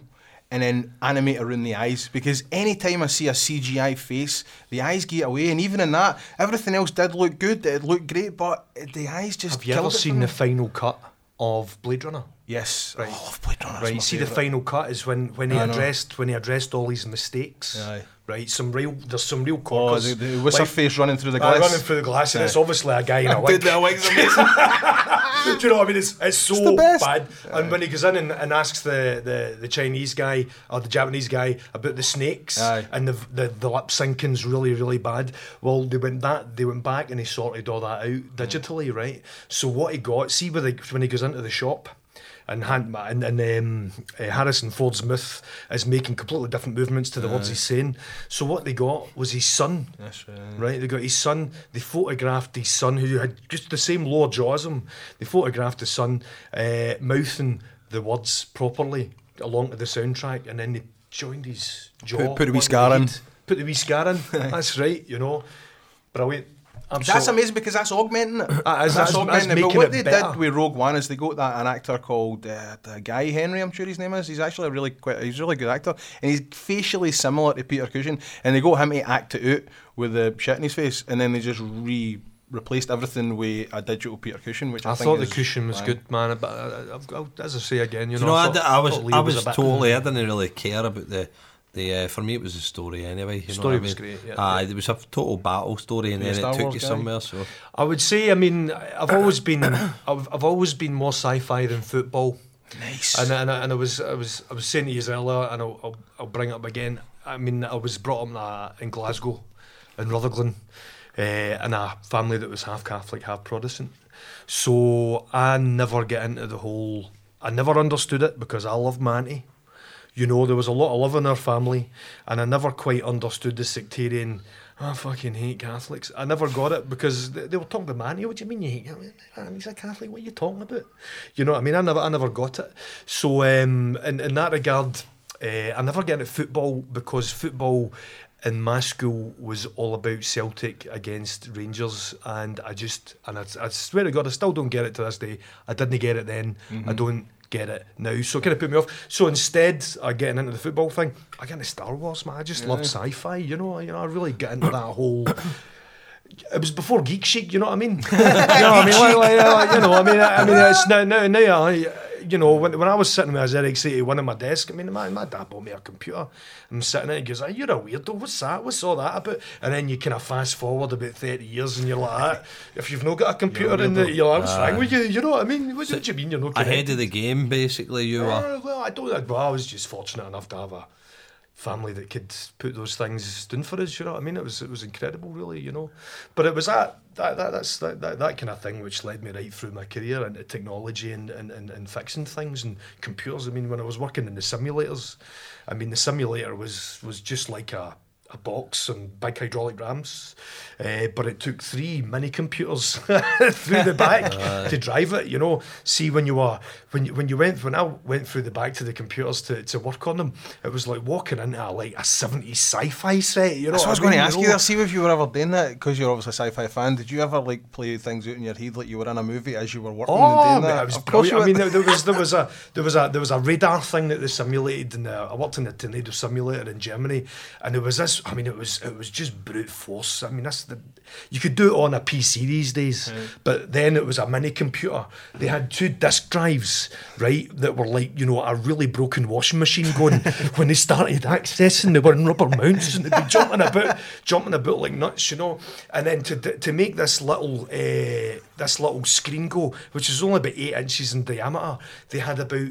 15 foot of processing cabinets, right? And see when you opened the cabinet door, it was just all flashing red lights. that's man. awesome, it was awesome. I mean, it was absolutely Is that like make you one of the wee radar screens go boop? Well, well, yeah, basically, yeah, yeah. To make one of them work? But yeah, just yeah, that was just to, to get that whole thing going. The only thing that was missing was the sci-fi kind of back sound. You know, the, the, there's a whoop, whoop, whoop. you know. I mean, there was none of that. You know, but uh, you know that, that was that, that that was all that was all great fun. You know, and it's because of that wee computer on the desk. We Do you know, Andy, this pair are miss, uh, miss because they're a bit younger than us and they didn't have the joy of when places started to get automatic doors at first, of going. ksh, ksh. they missed out on the joy of that when they first appeared, going, oh man, this is Star Trek. Ksh, ksh. Every time the door opened or shut, you missed that. Oh, you that's didn't true, have actually, aye. that. Oh, We here grew up have- with that We've reached it. We're in the future. Doors now go. Do you know, well, see the Safeway in Burnside, which is now a Tesco, but I mean, I, it had automatic doors, the stuff you remember. It must have had it in the kind of early 80s, mid 80s. And it's the first time a lot of people had probably seen it, you know. Mm-hmm. And as a wee kid, you just used Did to. you grow up in Burnside? Uh, I grew up in Rutherglen, but we lived close to Burnside, so Stonelaw Road or something? uh, Stonelaw Drive it was just off Stonelaw Road, you know. But my, my parents, my parents were my, my parents were chemically addicted to moving house. So I mean, I lived in a lot of places uh, over the years, you know. So you're a gypsy then? eh? So you were a gypsy then? In a, in a strange, bizarre way, yeah, yeah. Well, they, they just loved moving. I don't know why. I don't know how anybody would put that, put themselves through it. But I'm just got this one house and I'm no moving. Thanks very much. You know what I mean? You I'm the same. See when the uh, when the whole austerity thing kicked in and everybody's going Yeah. on about, oh, you know, your house value is halved and it's fell away and all that shit. I was like, well, that's all right for me. I'm staying where I am. So Aye, the- that was my plan. I had a foolproof Aye. plan. There was no, I just don't move. Just don't move. Ah, don't no, don't that's sell the fucking house. I, honestly, I've got no. I, like yourself, I have no intentions of moving away. I've got the house I need. My family's grown up in it. I have no intentions of ever. What's better? Well, I do. I'm fucking off before I'm 40. Even Andy, even if you become prime minister with Well- your your new your branch out of politics, Don't- you'll still be there. Don't think quite that's going to to happen somehow. You, You, never know. Hey, Trump You is never know. away in the White House, but he stays in Trump Tower. You could go to 10 Downing Street, but still staying. See, I mean, at the end, no, it's Nixon Avenue. an independent prime minister. That would be the end of British society if that happened. I know. You know I, what I I mean? mean, the, the House of Lords would just melt at the sheer thought of I that. know, I know. What, what, what, in what there. would, what would happen there, you know? So what were we? We got to Antarctica. Oh, no, wait, wait a minute. No, wait a minute. You got back to fucking sci-fi Aye, here. Via the North. we went there via the North Pole, man. That, that's how much of a detour we took in that. I talk more about you standing as an independent. Fine fuck. I think we started that. So Did I- One I read hour, your Bob, website. One hour it took you to get the thing you wanted to talk about most. One hour. Can I run it? It's a fucking podcast. This is Marty got Blade Runner in. I think he's a fine fuck. Oh my god. He managed to talk about Trump in films before he got there. He's happy. so, so let's get to the boring stuff now, right? I read your website, obviously, and uh, it says on it, uh, I, I love your website. Your website is fine. Every person who's standing for any kind of political position should have a website exactly like this man's, because on it it says who he is, Which is What which he is his stands for? website? What's his website? andyfdixon.co.uk. D-I-X-O-N. Yep, D-I-X-O-N. So andyfdixon.co.uk. Go to that website, and that is what a fucking politician's website should look like. It has got who you are, what you stand for, all the main talking points of what everybody is worried about coming up to voting, and it's got very clearly everything that you stand for and how you will fix the problems, and that is invaluable when you come to vote for somebody. So obviously you want to be transparent, right down to your expenses. There's even a wee bit about his expenses. So was this the the kind of the, the the dictum going forward that you wanted to be completely transparent in everything that you're doing and show everybody everything? I mean, we look at the things that we hate about politics and politicians, and you know the expense scandal. You know, at the end of the day, you get paid a lot of money. Why you ripping the arse right at it? You know, why why do you need to flip houses? Why do you need the duck moat uh, on, on on on the expenses account? You know, why does the tax? But you see, at the end of the day, I've worked for the taxpayer and I've worked for a company that serviced the taxpayer. And it annoys me. I think the taxpayer, to be quite honest, is having the mickey taken right out of them. I think the value for money that the taxpayer's getting, the taxpayer is this bottomless purse which can be exploited. And now with privatisations, we can see that money getting transferred right out of our pocket, right out of state, in fact, into the pockets of industry. You know, so I, I, I totally believe, I truly believe that if you're going to stand at public office, you've got to put the punters first and you've got to say to them, look, I am not going to take the mick here. I am not in this to enrich myself. I'm being honest with you. I will be transparent.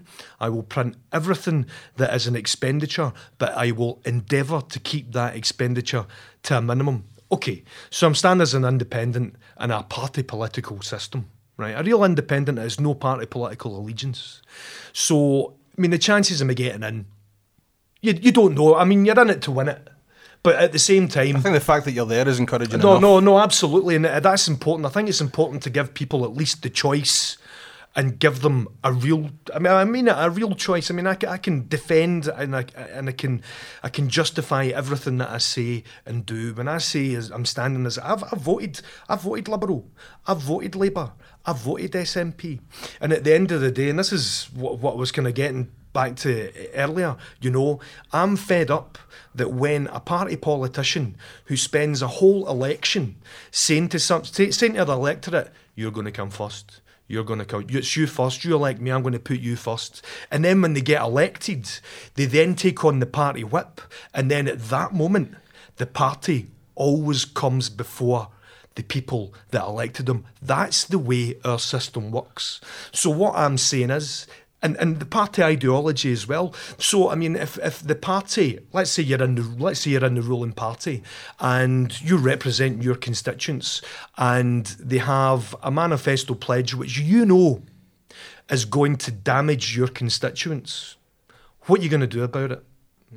Right? Well, if you if you say, right, well, I'm going to I'm, I'm, I'm going to be a rebel, and it's a manifesto pledge, I'm going to be a rebel. What will probably happen is you'll lose the whip, and you'll maybe get expelled from the party. You don't want that you know, because you're party first, you know. So what events, what what will probably happen is is that you will vote with the party, even though you know that that um, policy might hurt people in your constituency. That is where party politics, in my mind, that is where party politics fails. You're spot on there. You know, you know, you know. I mean, it's a real problem with the system. So, what I'm doing in my own little way for the people of Rutherglen and Hamilton West, how how altruistic of me, is give them an option to say, well, here's a non-party political candidate. Here's here's a guy. I'm a left-leaning guy.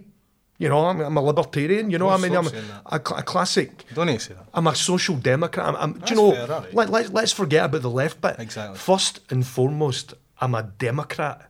I believe in democracy, and and that comes back to well, let's look let's let's look at society over the past. Let's look at the changes that have been inflicted on the UK electorate. We'll just take two examples. Deindustrialisation, three million people chucked in a scrap heap.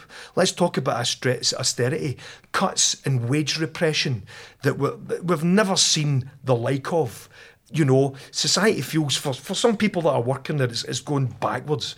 Okay? Two massive changes in the way we live our lives. And guess what? You know, that's that's been inflicted on us by, you know, the the, the, those that are elected into power at Westminster. And do you know what? They've not affected one constitutional reform since the women got the vote a hundred years ago. Our advanced democracy has not moved forward one inch in a hundred years, except, uh, uh, and, and with that in mind, we've had untold change put in front of us that we've been subjected to. People have been hurt because of it. You would say in austerity that some people are dying because of some of the austerity issues. All right? And what, what have our glorious leaders, what, what has our glorious uh, democratic institution done? It's seen fit not to modernise for a hundred years. So while we change, they don't. Well, I think that's a nonsense. It's about time that we started getting with the programme. Now, if, if you look at Germ- let- let- let's take Germany, okay? So post 1945, and we know what went down there, okay? Hitler. So yeah, okay, you, you said it. I wasn't even going to bring him into Why it. no? Yeah, He's uh, a people- historical figure. He can't fucking talk about history anymore. What's what's what's that Without thing? offending somebody? What the Diane, fuck? What- what- what's, what- that, what- what- what's that thing? There's a there's a there's a there's a special kind of when somebody brings up Hitler. It's, it's it's called the something effect or something like that. Oh, I'm going to look that. Aye, aye, aye, aye. I'll be careful in the debate. I am gonna look that It's, up. it's how to debase an argument by referring to Hitler. I think. Do you I think there's, it's, a, it's- there's, it's there's the a one. programme that's coming out, Meet the Hitlers. Yeah.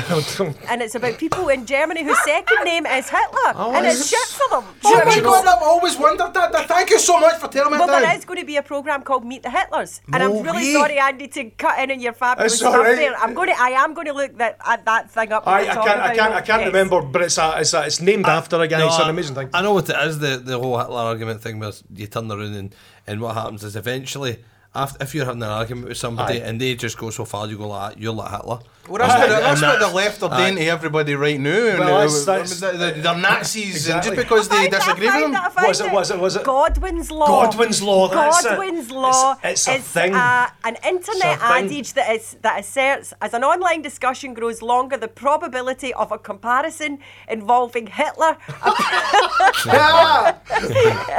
And it does say that law. if any Godwin's goes law. on long enough, sooner or later someone will compare someone or something to Hitler or his deeds. That's it. Godwin's It's law. It's amazing. He's it's, even it's the worst after guy Mike Godwin, an American author and attorney. There you go, man. Nice stuff, cool man. ass. I like So, that. no, Andy. that's- nice that's- that's a- that's a He's not classic. even the worst guy, he's kind. I think it wasn't. Uh, fucking, how many people did Mao kill? Can you Google that? Oh, millions. 30 Millions. million or something? Yeah. How many people did Stalin kill? Stalin, they're all fucking worse than Hitler. Why is Hitler we, the could go, we could go back to Genghis Khan. Exactly, so why is Hitler the fucking poster boy? Why is it going to be him? He's Most not even the, he's not even the best systematic- looking one. Because we've not had one since him, really. Well, wait till Trump gets finished. That would not Fuck surprise you. me. That's it. Bunch of So- fuck kids. What? I was. Just, just to finish my point. So, in, in Germany post 1945, they were they said basically, well, we don't want anything like that to happen again. So, we don't want a, pa- a party getting absolute power. So, what we'll do is we'll put in a proportional representation system, mm. and then that'll ensure that not one single party will ever rule again in Germany. That, that was that was the general plan, and from that, all those years ago, over, over seventy years or sixty years ago, let's say you know the the politics of consensus uh, consensus politics where you you have more than one party you know coalitions consensus politics people working together not going head to head We've had the first part. I mean, I mean, they abandoned. They wouldn't put the first past the post system in to Germany after the war because it makes uh, at the end of the, the end result is that you end up with one party with with unfeasibly large amounts of power. And this is what is happening in the UK. When you hand over power, you hand it over for five years. The coalition didn't fucking work though. But did it not? See, they seem to get what they wanted. You know, We didn't, eh? Aye, but that was a Aye, co- that's- that was a aye, they coalition got and a what they first. wanted. Aye, they got what they wanted. That's Well, we live No. in Scotland, so we didn't get it. We didn't get what we wanted. Well, that's a whole different debate about whether we get, if we ever get what we want when we vote That's up why in I think. Hey, That's that- why that- that, wa- when when you were supposed to be here last week before ScotRail fucked you up, right? I mentioned you in the last. we mentioned in the last show, right? And I said, and Diane scoffed because I said I was reading about Andy, and I think a lot of your politics actually line up. Because you are for Brexit and you're also for independence. Yes. Right now, I believe now. Um, what I'm I'm, about to say. just now. Well, what I'm about to say is is not against English people. I don't have anything against English people, but I think Scotland should be completely independent and it should be broke off and pushed into the sea a wee bit, and just give us a wee chance to see how we do as our own as our own thing. I think we would we would end up we would be fine. You know what I've what I've would be fine, man. what, what what I've found over the past few weeks, especially, is that I've got I've got you know what I've got friends on Facebook and they're all over the world, all over the country. I've worked all over the country. I know loads of people over the country over the years. English, I don't care about English. I don't care about Wales, being Welsh. I don't I don't care about that. I've just got friends, you know. But what I've found out is that when a Scotsman attacks Westminster. Uh, some people take it as a, an attack in England, and, and and I think that is a fundamental uh, error on their part because, as I said, you know, I mean, I, I, I want to I want to see I want to see constitutional reform affected in Westminster because it will be better for us all. So when I attack Westminster, I'm attacking the institution, and it's an archaic institution that it is. I'm not attacking English people. No. That's, that's ridiculous. I know, but but, you hear how it many time people and time have ever again. referred to you with Godwin's law or that? You know what I mean? didn't say didn't say anything about Nazis at all. eh? I was thinking it. See what you were saying as well, Andy, about uh, Westminster not reforming. I, I so agree with you. And the thing that frustrates me is that Great Britain is, along with others, responsible for other great democracies, right? You're describing Germany and the fact that Yep. we went in and um, Lesley Riddoch talks a lot about that. All right. Uh, their local government system as well was designed by the the, the allies, if you like, probably Indeed. not just us, so that a party could never take control, which is what they tried to then implement in Holyrood to a certain extent I know. when it didn't work. But we also it was it was expats that set up uh, the American Constitution. There was an awful lot of empire-esque people who had obviously fought. Well, they have that. an elected upper And house, then, don't they? yeah, they have an elected upper house, something that was seen as very know? bad here. So we keep going round the world, giving people great democracies. Yet we have the oldest, most shambolic, and most unfair system that exists in Westminster, Mm-hmm. But- but- and we'll not fix it ourselves. No, we won't. They won't fix it because that is how they works for them. hold. uh, that's how they hold on to power. So, I mean, at the end of the day, we can't call ourselves an advanced democracy because we no longer advanced by any stretch of the imagination. Do we advance? So, first and foremost. I'm a Democrat before before even politics, before all that. You know what I mean? So when I when I when I decided to stand, I really thought, well, I'm going to stand as an independent and I'm going to stand as somebody who is not affiliated with a party. And I'm really going to push that point, you know, because ultimately I will never take the party whip. So at the end of the day, I can represent you without any party influence. You know you're the Donald Trump, uh, your whole thing? Because that's what his whole thing was. His whole thing was he's not running as a party. He's the anti-politician. He's going to get in and represent. That, that's But that's yeah, his he's wole thing. for the Republicans. No, Of it course was he is. the But he fucking was, hate he was, he was running. it. Aye, they They'll might have hated him. hate him. He was Might still him, running but in a took Because he can only he can only be run one as of an one or two independent. party. No, he can't. He No, can't. there He'd is, never there get in. is, there is independents that run in, in America. never it's get not always those. Yeah, so he, He had to get the nomination, but that's the he, whole he couldn't do it on his own. He had to have the weight of the Republican Party, and he himself stood up at the NRA and said, "You didn't let me down. Now I won't let you down." So he acknowledges the fact Hmm. What's up with the, NRA? Was that the gun? the Dash? National Rifle Association. up with So he acknowledged. I didn't say there was anything right or wrong. I mean, I, I could go on about that one, but he acknowledges the fact that the Republican Army and its foot soldiers, if you like, got him in. Nazis, he, Nazi foot he soldiers. could not get Oh, in Godwin's Law. without a party. No, of course that's true, but you know. So he had to do it. So you can't stand there and say he's as an independent. He's not. He had to stand as a Republican to get them to vote for him. I know, hence the reason he started to repeal. Uh, and uh, do you know what I hate? I hate they call Right, it. can we just stop talking about Trump? I'd rather know. I'd rather hear about what Andy I has know. to say. To be honest, No. local politicians Wanna hear what in you're saying, I want to hear what he's Just- saying. No, no Trump. No, just quickly, I hate the fact that they call it Obamacare. When the it- Affordable Care Act. Exactly. They call it Obamacare Obamacare's because they're fucking. hashtag. Do you know what? Because they're fucking pricks. They call it right. okay. That's no. That's why it's the Affordable Care Act, right? And it's to make uh, uh, healthcare affordable to normal people, people who are fucking skint, and they call it Obamacare to is it fucking cry that Is, down. is To like personalise fuck? To cry it down. To cry it down. To, because see if you call it by its name, right? It sounds fairer. It sounds, by the way, that it's actually the Affordable Care Act. It sounds fucking I think it's fair. anything But see, when you call it Obamacare, it just sounds like some fucking guy that they don't like who just left. I totally agree left with you, them with a bag Yeah. of shit They on the called doorstep. Obamacare for years. I'm not, aye, because they didn't like it. They didn't like it when Obama It's just brought it easier in. to hashtag. No, they didn't like it when Obama brought it They in. I think- lies I think, problem uh, because fucking it's easy scumbags. Hashtag. That's the world we live in, Diane. That's but- why it was I called think a it's a fucking. diversionary thing, mate. I think it's to take it away from Exactly, his real name. No, It's the same thing as fucking Muslim ban. That was the whole point in that as well. That was there was nothing to do with a Muslim ban at all. But it's easier to hashtag that than the fucking whatever travel thing ban it was called. It's all about that. It's all about getting information condensed into the people quicker. That's all that's. It. That's not a fucking political stance. That's just. That's, Aye, it is. No, it's Ah, Aye, no, it is. no, I think Oh, no. I think you're Tell 'em, naive, Andy, tell 'em. Robert. I'm not Co- naive. at if you personalise something, it's easier to. Did he? Was Yeah, it? tangent Did, to was it it. no his care act? No. Was it no him that initiated that? Was he no? He was the president when it fucking came in. Is it no his Aye, care but act? it's just Listen, Who, see who what- started Obamacare, Dan? How about googling that for us? It was the uh, it's the Democratic Party put Right. it through because it took a long time to get Aye. it through. Aye. He had to uh, uh, get everybody in his party behind it, let alone the Republican Party Do you behind know- it. So that is, well, it certainly wasn't just Obama. He had to adjust. He had to negotiate. Was it not costing was people fortunes though? Was it not costing did it. people fortunes? This fucking Obamacare. Is that not why it needs No. repealed? Uh, it's probably costing some insurance companies money. That's No, who it's costing. See Obama? It's no costing the people who are needing the healthcare Do you know, money. do you see Obama? See at the stage it was introduced, Obama could have done anything he fucking wanted. But you know what? He shot out it, and that is a fact. Yeah, he shot out it because he could have just went. "Do You know what? Right across the board. No, I'm implementing the NHS. Is what's going to happen here, and he could have done that because he had control of the Senate. He had fucking. Uh, basically, ultimate control when he stepped in, and then he went like Why would that. he do that when his wife's getting so much fucking money for big pharma companies? But but he shot out it is what he done. Which right? is that's why. He shut it, yeah, and then he, he, he initiated uh, the Affordable Healthcare Act, which was a watered down version of it, but was far better than what the system that was in.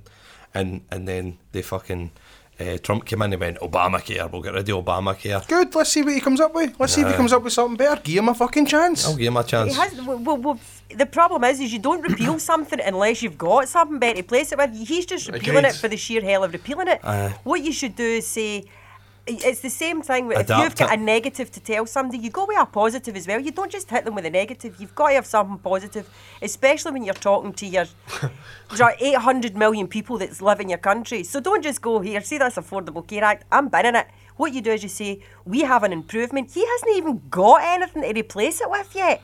That's what's idiocy about It's it. the big surprise. Exactly. I'm going to get into this. Uh, talk, about, that's privatisation, right? We're talking about privatisation there. Well, it's right? already a private health Uh, service uh, cross there, right, it? uh, it is. No, you are standing. you standing. mentioned the NHS on yours, Andy. Yeah, that's aye. what I was going to say. You are standing as independent, right? Yeah. Obviously, and just looking at you, I think you believe in the NHS. You don't believe it should be privatised, surely. No, no. Of course, I believe in it. I work for the NHS. Oh, do you? I do. I work for National Services Scotland. Do you do the IT for them? Eh, aye. no, no, no. Uh, I, I don't know. I, there's some. I don't know if I can talk about this. Believe it or not. Well, I can talk about what I work. Don't. Let's just say we get busy last weekend. Uh, I wasn't, but other people were. Okay, right. Other people were very, very. Yes. I, I actually A gave me- friend of mine was very, very yeah, busy. Yeah, oh, he was hyper. Uh, they were hyper busy. Bless him. But uh, it was unaffected. Really, the, the system Aye. was. It was. It was. See, we were know. talking about healthcare. I just googled something. I could go back to Obamacare and then we can put it to bed. No, So, because right. it's, Bob? right, go. I've just got a thing here that's saying all the faults and the problems with Obamacare right now. Let's just see if you can address some of these right and help me out. According right, to it the says- internet- right, well, no, it's a fucking political thing, right? Premiums skyrocket under Obamacare. Deductibles are increasing. There's a lack of insurance options under Obamacare. The co-ops are failing. I mean, Obamacare's Medicaid expansion is a burden for the states. Uh, Obamacare is resulting in higher wait times at emergency rooms. It's resulting in shortage of primary doctors. The number of Americans without insurance why is that set to is? That is skyrocket. because people can now go to the emergency room and get the treatment instead of having to look for their insurance certificate before they go. That is the thing. And I've been in the States and I've had to go and stood there and they turned me away until I brought my insurance certificate to say that I had health insurance. That's why they're busier because now people who can't afford it know that they can go and get treatment. That's a good thing. And in the state, I'm sorry, you find the money, you look after your people, you stop your nuclear weapons or whatever it is, and you find the money to do it. Who gives a fuck if it's costing them more money? You'd pay it. Mm. Right on, brothers and Looking, sisters. looking Right after on. your people. Have you Looking s- after your people, looking man. after your people because if you look after the people, the people will look after you. That's the bottom line. Well, no, Have you ever? well, the, the real reason is, is another one of the side effects of the Medicaid expansion is the waiting times have, incre- have increased because fewer and fewer doctors are accepting Medicaid to avoid dealing with the program's bureaucracy for less than satisfactory compensation, forcing Medicaid patients to the emergency room to obtain a doctor without an increase of doctors to offset the surge in demand due to Obamacare's mandates and Medicaid expansion. Longer times in the emergency room are an unfortunate consequence. Sounds to me like those doctors are being greedy wankers. That's exactly it. Aye, the Aye, doctors. aye, aye. that's been a So, problem wait, in the so uh, that, that's not a problem with the, the, the Affordable Care Act. That's that's a problem. No, it's a problem with the them not being able to fucking- it's not- it's of been untenable for present them. health system. That's the problem. It's that attitude. It's not the healthcare that's the problem. Have you ever seen the film Sicko, the Michael Moore film Sicko? yeah. yeah, Aye, I've yeah, yeah, yeah. You see that? So, Aye, aye, so goes to Canada and gets a woman a fucking inhaler for twenty pence or something, Aye, and she's right, paying but- like nine but- quid for it in America. But, It's but the one, the, the one that the one that really like nailed 40 it for me was the joiner who sawed off two of his fingers. Oh, I the, the gardener. Yeah. Like, uh, fucking, he get his, he get his fingers cut off, or was he a joiner? I Two, uh, he may have been a something joiner, like that. I think it was a joiner. He's a woodcutter, I think, and he, he got two fingers cut off. Had to pick he's- what one? I had to pick what one to get sewn back on. You know, because his his insurance only covered him for. Uh, Dad's no seen this but that face. his, his insurance only covered him for one finger reattachment, so he had to throw the other one away. And this, ladies and gentlemen not of Great Britain, is why we should wants. treasure This our is why we NHS. should. So we don't have that fucking Sophie's choice of left thumb or right thumb, left thumb or right thumb. That is why the NHS is an absolute necessity for people, man. Left It's thumb, not free. thumb. It's not free. It's free at the point of care. That's it. You know, um, and if, if you, I mean, it's a great leveler, isn't it? I mean, at the end of the day, it's, it's a great statement for a country to make that they can say, we will provide healthcare free at the point of use for everybody. And if you're no paying because you can't afford to pay because you're not earning enough money, or you're unemployed, we're still going to look after you. That to me is a beautiful statement. Full stop. That's looking Correct. after. That's- That society standing up for It's- itself it's- and looking after uh, that- that- everybody yeah, else. in Yeah, it's, it's, it's moral. yes. It's responsible, and it should be treasured. But of course, how long's it going to last is the big question everybody's asking. You know. You know a lot of people are under the illusion that they don't have the choice to actually get private healthcare as well in Britain? Oh, Do you know mate, what I mean? I- I- people are fucking under some illusion. I know guys, guys in my work, right? Heating engineers, plumbers, right? That have got private private healthcare as well, right? Now basically that means you can phone an ambulance if you're dying, right? Because of NHS. But it also means that, by the way, you don't need to wait in your gallbladder operation because you've got private healthcare. Now, this is a lovely, lovely, lovely uh, thing to have. You know, it's a, it's an absolute luxury, right, to have that. But it's it's also it's it's great if you see if you've no got it and you say, Do you know what, I've not got the money to pay for it or I've not got the money to insure myself on a monthly basis with Bupa or whoever.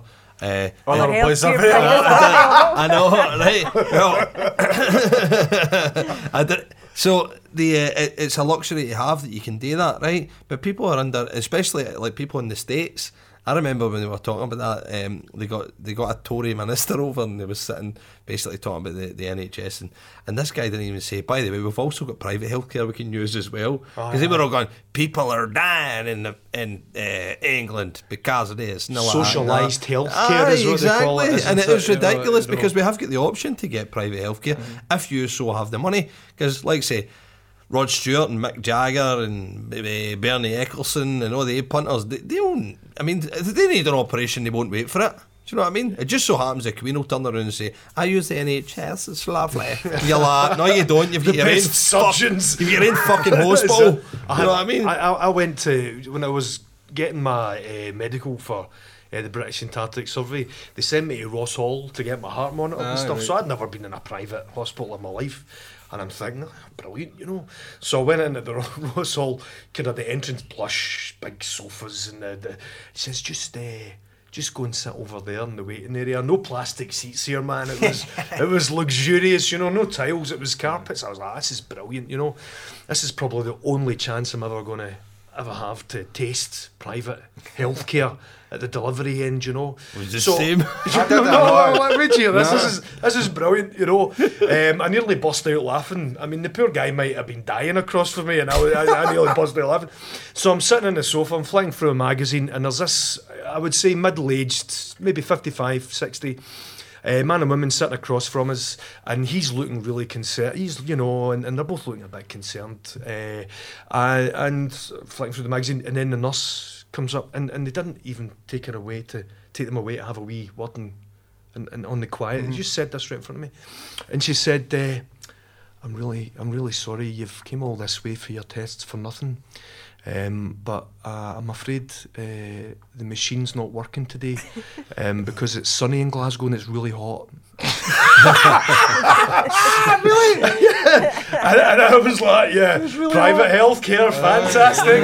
You know what I mean? Have you ever heard so much crap? I said, open a bloody window and cool it down. Exactly. You know, I had the same kind of similar experience. I had to go to the the, um, uh, the Royal Jubilee down this end, uh, which is attached to the Beardmore Hotel. It's like That's a right, five star yeah, yeah, hotel. I worked there for a while. And I went in because I hurt my knee, but I was huge and fat at the time. So I went in and I couldn't fit in the first machine. I couldn't get my big fat fucking tree trunk leg in the first machine. So I had to go wait for the other one to be prepped, the other room to be prepped, right? And th- this other room looked like a scene out of the Incredible Hulk TV show. There was just a whole room that was just a giant computer with one big hole in the middle where my fat leg was going to go. So I'm getting undressed and they gave me the Goonie thing. But they take me in and it's like changing rooms and I went into these wee rooms with a wee seat in it and stuff. And uh, this is just wait there and put all my stuff into a wee basket. And they're like, Mr. Kelly. And then they'll come out and they're like, there we go. And I gear the wee basket and they take me in and I can put my big chunky leg right into the thing. It was amazing service, but I'd never seen you get your own wee room to change in and stuff, and there's nobody walking about with the arse flinging out the goonie or nothing like that at all. It's, uh, I, I liked it because I didn't have to do an overnight thing right enough. I was only there for a couple of hours. It had to be two months ago. Did it really? Aye, just and it was just in Stobhill. you know what I mean? Stobhill, standard hospital, right? But it was a new hospital. They're all built new, aren't they? The Vicky and all that. Is it? Is it? Because my mum used to work on Stop Stobhill. fancy, aye. Aye, so is it a new- aye. Aye. So they're all So- getting up to the level of what old private hospitals used to be then. Aye, I don't think it's as bad as what people portray it as. The NHS, I think that was you also know? the problem with the NHS and having I I mean we've probably all- it sounds as if we've all had a wee stint in working in it at some point. I was a medical Mm. secretary for years in the Western. Now the problem with the Western was that building at the time for a Victorian hospital was brilliant. For a teaching hospital. Not in the modern day world with the modern technologies and all that. So unfortunately the NHS did hit a point where it had because the buildings just couldn't cope anymore. j- So that rebuilding in itself took out so much money from the healthcare that that caused problems, and we're still having to recover from that and move on from it as well. there was a huge modernisation had to go on, and that had to be paid for by national insurance. You know what I mean? It's as simple as that. That had to get paid for, and that's fine. I have no objections in any way to my tax money going towards that. No, Diane. Do you know what, Diane? Do you know the funniest thing? I- I was arguing with. Uh, do you know? I'm just going out him. I was arguing. With my, I was arguing with my father-in-law, right? All this, right? And he's gone. He was going on a bit. I mean, look at the healthcare. Look at this. Look at that. And I went. You're the only guy I know that thinks building a billion-pound hospital is a bad idea, right? right? And he says, he says, "Aye, but you can't get parked at it." Like, "Ah, fuck off. Building a new car park right now. It'll be fine. I know, but at the time, at the time when they just, by the way, ah, but you can't get parked. And see, the thing is, I was working in it, and I'm Mm-hmm. like, ah, I can get parked, no bother. what are you talking about? You can't get out once you're parked. you're trapped. I couldn't get a flying fuck if you can get parked at that. I know. See if you can get in there and they can treat you. That's mm-hmm. all that matters. Well, I don't know about that because there's a problem I've got with that hospital as well. Being a taxi driver, this is going to come up again here, right? There's a certain place you can drop somebody off when you're dropping them off at this new, the new Southern. What's it called? The fucking what's, General. what's it called now? No, I refuse to refer to it as It's- that. It's called the Sorry. Southern General. Well, what's it called now? It's the Queen Super whatever, hospital. right? Well, It's a Queen, it's a The Queen Star. some Queen, the Queen Elizabeth Queen Elizabeth thing is right. So when you drive in to drop somebody off at the main entrance, right, the road splits into two places. One lane is buses, right, and the second lane is taxis and regular cars. The bus lane then it expands into about the size of two other lanes, plenty of room for buses. The other one is stays at one lane, and there's a drop off point that's about ten car lengths the entire mm-hmm. time. But there's always taxis parked in there because they're all waiting on fares or whatever, and there's always regular motors parked in there dropping wee old women off. Now, if that is the place to drop people off, you're fucking about half a mile away from the main door. Now, to drop somebody off, you need to park out at the other lane, and you have to cross buses to get to the main entrance. Now, they're expecting elderly people and crutches and shit, right? Because this, this is who I imagine I'm going to pick up every time as an elderly woman in a crutch, so everything has got to be right to pick that person Aye, up. aye. Then, you know, because for then on in, you can pick anybody up if you can plan it properly. They're expecting they people to walk across a lane of buses to get to the main entrance. So I said, fuck it, I'm going to go in and park right at the front door and let the woman out. And he gave me abuse for doing that. And But you know what? I gave him more abuse back. I said, I hope your fucking wife's proud of you coming to work looking like that, you arsehole. and uh, I just, so now I just, every time I just pull right in and I ignore them completely. But they're always there watching. Well, What's the deal with the, that? What's the point with that? What's, what's it? It's people with power. That's they're giving these wee idiots a job in, in its bureaucracy, and it's giving these fucking the rank people the kind of job and giving them a brand new high vis. That's your job. There you go. They get a power in that high vis corrupts. But hold on a minute. They've been told to do something. Aye, keep that- everybody except buses away from the main door, which is mental. but they've been told to do They've it. been told to do that, so they're just doing their job. Be a human being about it though. Look at it Understand. and look If- at it and if- see. There's a taxi. He's going to be here for literally 45 seconds if I leave him alone. He's got an old to- woman with crutches, right? So maybe a minute tops. I'm not causing anybody a problem just sitting there for a minute and helping an old woman out and then leaving again. But again. imagine something went wrong and it was his fault because he let the taxi sit there. His job's worth manager, but doing in a minute, hauling him right over the coals because he didn't do his job. But what can go wrong? This is the world we live in, the health and safety PC world. What can go wrong there in a minute? I'm just creating a balance here. Nah, it's no good, and it's no It's, good. it's, no, working. it's, no, it's, no, it's no happening, is it? No, No, is it, Doc? No, I know what you're saying, but then again, there it comes back to it, doesn't it? How far do you toe the party line? I mean, you, you're saying yourself, you're an independent, right? Now, see, it's hard to be an independent, even in a work situation like course it that. is. And the same, I'm going to go, go to the polis here because the polis, for instance, Orgreave, right? Sorry, but right, there no, we go, no. just boom like that, right? Um, the polis is Can an you say Orgreave? What's that? Orgreave was um, during the miners' strike, and there was a confrontation between the miners The and the picketers police. The picketers and the police. They're picketing a steel mill. and uh, there was a huge confrontation, and of course it was it, it, it, it, kind of like the press painted it as it was all the miners' fault, but the people that were at Orgreave, you know, the, the picketers are saying that it was heavy-handed tactics used. Basically, they set the dogs on them. I think we call it now doing a Hillsborough. Uh, and do you know what? I, I, I, think that's basically what the description is now when the establishment whitewashes themselves Yeah. out of any responsibility in Yeah. these situations. And- I think we just call it doing a Hillsborough. and set their tabloid press on the Yes. on, on the That's people it. that really can't defend Kelvin themselves. MacKenzie's Give of the Rupert and. Kelvin a wee phone Aye. and go, get us out of this, eh, Aye, Rupert? aye, aye, totally. and for, in Agreed. return, we'll let you merge Sky. Well, I was I was watching a couple of years ago. Though I think there was a report, an interim report came out about it, and they had uh, that some guy, they had an Orgreave kind of. Um, they had an Orgreave guy, guy that was Orgreave at Orgreave, and they had this kind of police commission, police complaints commission guy or something.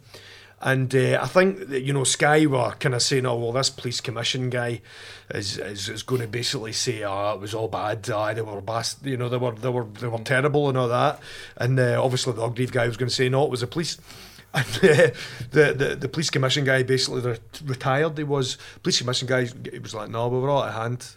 No, the police, the police were, See, the police, what- the police behaviour was appalling that day, and I think we should get to the bottom of it. They couldn't have cut a interview short quicker. was that was See, that something handed down to the police, or was that them acting? No, they were. That was under orders. That's what I was getting Right, on to there. right, okay. That that wee guy with the yellow high vis vest is under orders to do a certain thing, right? No, the the police at Orgreave are under orders. Police at Hillsborough, believe it or no, um, when they get told to hand in their books. You, do you ever see that? Dan? They get told to hand. Eh, aye, right, they get aye. told. They, they basically see their incident report books. They get told to hand in their incident report books, and one of the guys went, "Wait a fucking minute." I'm not handing in my incident report book to you or anybody because I've got down here what actually happened, and he get fucking the bump basically. But um, when does it come to the point where you know even on a government level, on a on a, uh, with policies and stuff, when does it come at the point where you become a human being, where you turn around, like so you working as an independent, right, trying to get elected as an independent. Um, obviously you are. You're just Andy at the end of the day. You are. aye. uh, you are- you Mr. get- Dixon. so, no, A Councillor Dixon. No. MP Dixon, not councillor, it would be M. Oh, sorry, I. Dixon MP. Sorry, I'm, I'm getting way back to the council elections. I think here. we're getting a bit ahead of ourselves anyway. I don't know. You don't know how many people listen to the show. Neither do we. so the uh, aye, so you are basically um, you are Andy at the end of the day. You don't Yeah. have anybody to toe the party line to. No, And- that's my point. Yeah, Aye, right, aye, so that that is your point. So you are a human being at the end of the day, Mm-hmm. right? But when does it come to the point where it's actually Andy's beliefs? Well, I mean, this is that, that, that that's absolutely because I mean, you can only be ind- I'm independent. I'm not saying I'm apolitical, right? I'm just saying I'm not attached to a party. So I'm not su- when I take the part if I don't have to take a party whip and I don't have to be sub- subject to a party ideology. So I mean, I've still I'm still a left leaning candidate. I mean, I couldn't imagine any Tory wanting to vote for me, but I, I think, I, I, I think, I think at the, I think at the end of the day, I think at the end of the day, I mean, it's all about being honest and down the line about it. I mean, there's there's ways that we can reach out to the electorate these days. I mean, there's technologies we can use. I can gauge. I mean. Just what I think might not be right, but if I get the general gist that a majority of people are thinking one way and I'm thinking another, I'm quite happy to go with that. So, I mean, we're, we're talking about another level of accountability here. You know, I'm not going to lock myself off into a bubble. This defeats the entire purpose. Mm. And You're going to act on behalf of them, I'm going to I'm going to try as best as of course there are issues that you have to take a stance on all right so of course I'm I'm, I'm pro NHS I mean there's there's, there's there's there's no doubt about that. I am pro peace okay? I think we should go to war uh, as you know as part of a United Nations decision. If we need to go to war we need every country in the world to agree and go with us, and it has to be legal, you know, um, stuff like that. So I mean, I mean that's that's that's classic democratic thinking, if you will. As a left-leaning candidate, I believe that um, you know we should privatise our natural monopolies. Uh, sorry, nationalise. My apologies. Uh, nationalise. I know. I know. I nearly fell off my chair there. got, got that. Oh, got that. Got that. You know, but of course, you know. I mean, you're talking about um, What the rail, ScotRail? The railway, You wouldn't I have been mean, late hey, last hey. week if you would have nationalised it. Well, it's not what we're saying at all. You know what I mean? What was that? You know, see, the, the thing about rail is, I mean, I used, when I was in the RAF, I was on British Rail prior to nationalisation, uh, privatisation. I wish I get these the right way in. I was in uh, British Rail prior to privatisation every week for three years.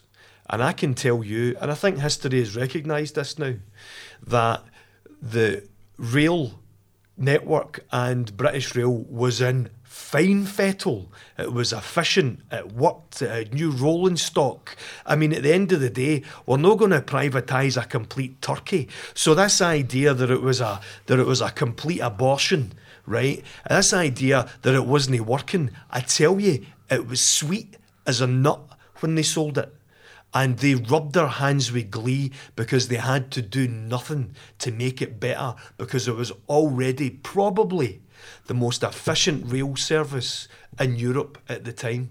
Oh, oh no, no, no, no! I'll I saw stand. a pot of face there. Seriously, I'll, I'll stand. it, I'll aye? stand by those words. It was an absolute fine. I don't fettle. know. I'm going to be honest. I don't You know, know, I was too young. And now we ended up. Now, now I I know a guy that's a a, a, a real engineer.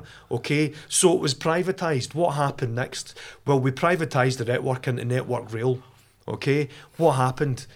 There's a period that the rail engineers refer to as the maintenance holiday. Okay, when it was privatised, the, the most important safety critical bit of it, when it was privatised, they said, Oh, we could save a bit of money there. Do we need to do that maintenance? Let's not bother.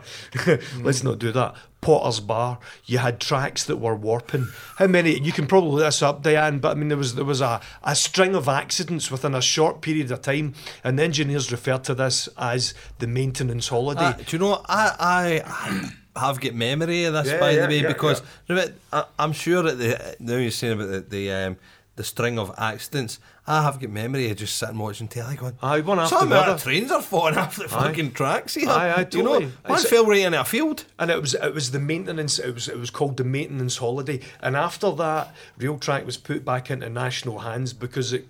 Well, at the end of the day, it had to be. It was a safety critical component. It couldn't. The, the private sector couldn't be trusted to keep our railway safe. So at the end of the bit, at the end of the day, we ended up with the most expensive part of it anyway. But you know you what happened then as well, didn't they? They said, ah, but if you want us to do certain things, then you need to subsidise us. Oh, we're, we're subsidising it. I mean, it's a known Do known you know what it, fact. actually, it costs the government more now to subsidise the Five rail companies times- five than it times. actually costs us to run the railways. Yeah. It's surely it's the same It's with corp- now we pay more to subsidise those numpties. John John Major stood up, I think it was 1994 when he was privatising the rail network, and he said it would cost the taxpayer less and it would increase competition and it would drive costs down.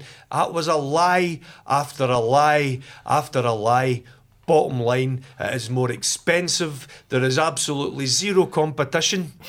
Let's face it. I know, I You know. know, apart from in some lines, Aye. but really, you know, no. London Euston to blooming Edinburgh. No. You've got a couple of Uh, by all accounts, it costs five times more than more it costs to run British Rail. Aye, and the ticket terms. prices are through and the the roof. ticket prices are through the roof. Aye. Although you can get good deals if you look. Ah, you can aye. Mega bus. Advanced But do you know if you go on the mega bus site, sometimes you're really lucky and you get a mega train deal, and you can Yes. actually go on those fancy Virgin things for like twenty four quid, but there's like three seats Yep. Aye. a week. Do you know what I mean? Aye. You've got to get Aye. in there, but they do exist. You're quite right. Are the councils no uh, guilty of doing the same kind of thing that you're talking about What's as that? well when they're doing up the roads and that kind of thing? They always wait to the fucking end of their fiscal year. And then all of a Then sudden, splurge there's just the money. there is just there is just nothing but roadworks everywhere you go because they're all like, all right, we need to keep spending this amount so we get it again the next time. And See, I don't the, know- the roads are never fixed; they're always just terribly maintained. Uh, but but but I think I think I think you've also Don't argue with me, Diana. I'm on the road, no, man. I'm, not, Anybody? I'm not. I'm definitely not arguing with. I agree the roads are in a state, The- but then roads the roads a were never state. designed for the volume of cars that's on them. Exactly, I mean, that's the problem. Very is true. They just weren't designed for that. yeah. I think I think it's the uh, the the haulage. I think it's the people who work for the fucking council. I think they're all uh, lazy bastards because I've seen it on more than I would say that's Yeah, controversial. In more than uh, ten occasions, right? I can very clearly recall right now, and I'll do it if you want, but it's going to be very boring.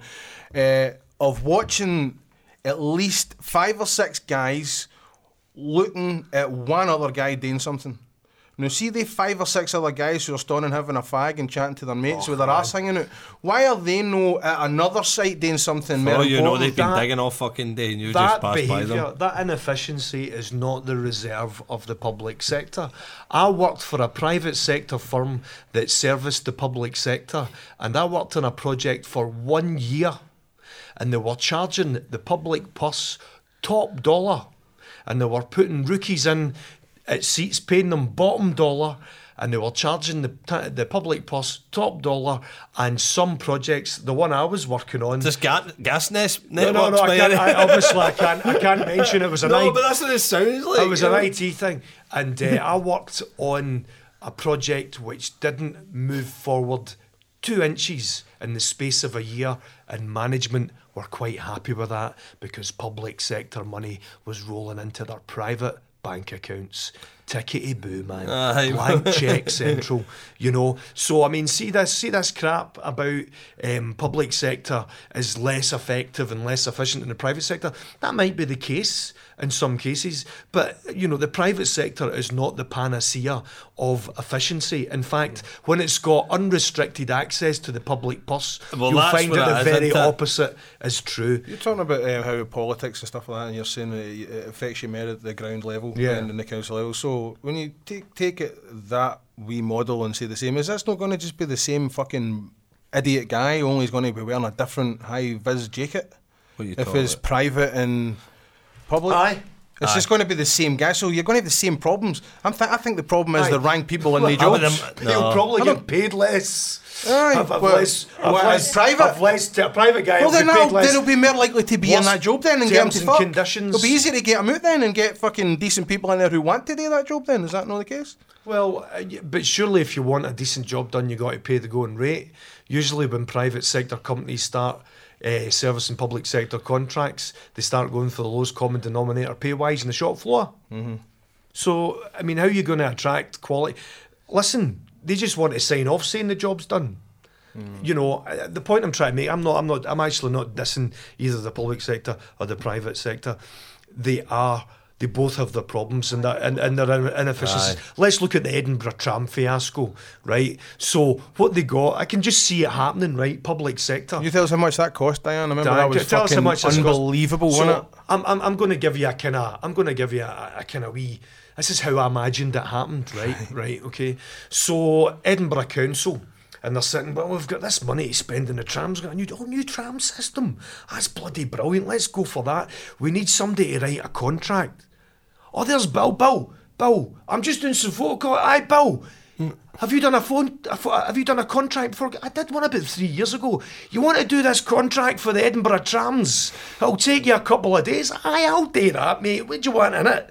Writing away, and there's your contract full of holes. So you get whoever it was. Is that a true story you just told us? there? do you know? I can imagine it was something like that.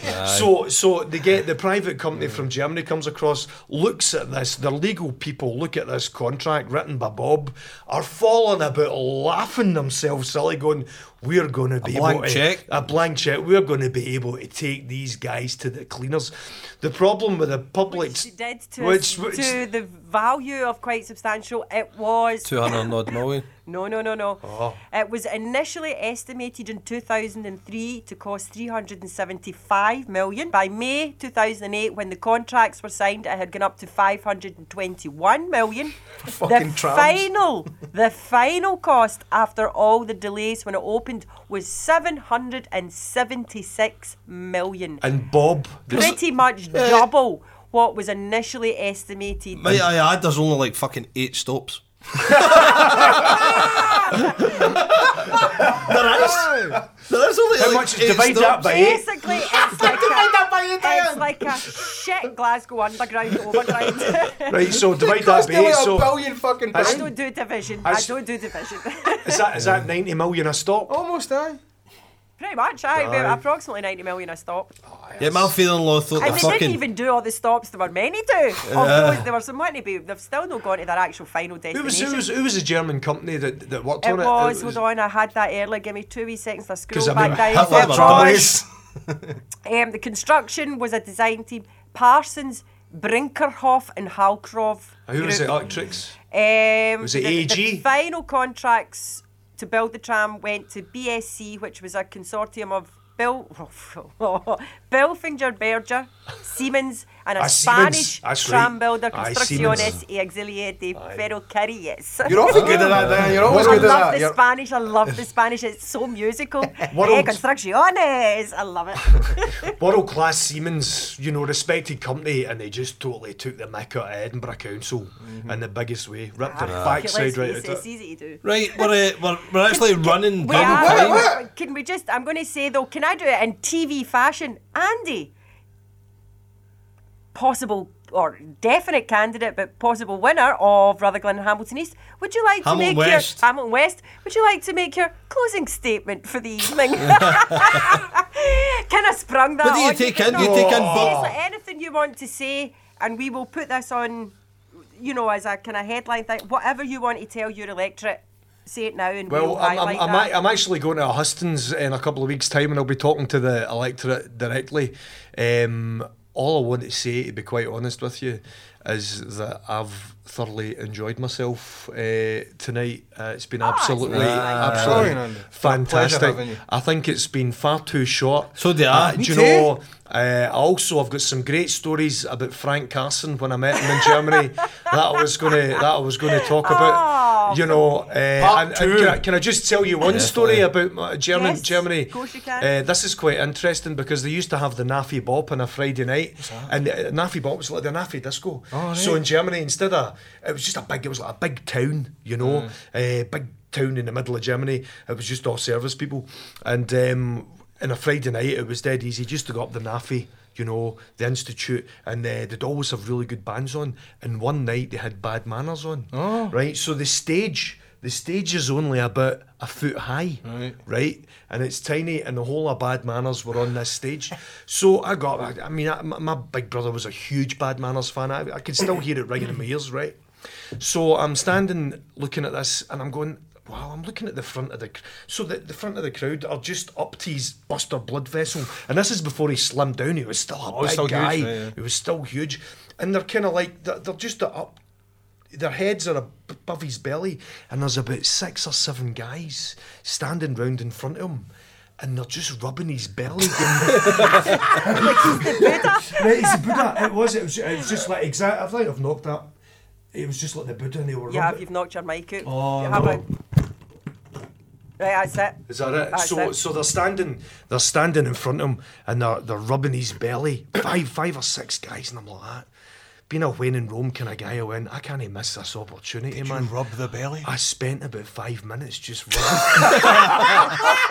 What did it feel like? It was, it was, it was, Was he it hairy? brilliant. No, he had his t-shirt on, but we just, and I was with, it, I was looking at the guys where they were doing it, and they were just staring at his belly. What was he doing? were rubbing- He was just singing away. He Did does he look semi. He was- Did you make? Did he make eye contact with you? It sounds really No, intimate. no, it was it was just I I think it's a thing that they did at Bad Manners Right. Concerts. You know what So I mean? there. You know, um, so stuff like that. I think that's more interesting. Than Oh, exactly. Ah. after, after you've ran, So after you- that's all done, come back. Come Aye. back, Andy. Please You come have to back and talk to us again. I'd love to. It's a good giggle. This I tell you, no ah. doubt about it. You know, thanks for having me. That was very, Thanks very, very much interesting. I don't think we on, got to the end of any conversations. No. That's we the really? Never do, don't worry. No. Hit the we, fucking music we down. don't like the end of conversations. No, They're exactly. It's a long endings. goodbye. Get us out of here. Right, okay. Thanks, okay, gents. Thank you. Cheers, Cheers. everybody. Thank you, Andy. Vote for Mr. Dixon. Vote for Andy. If you can date twice, date twice. No, no. No, no, no, no. He's condoning voter fraud. Spoil the ballot paper, that'll happen. He's condoning voter fraud. Night, folks.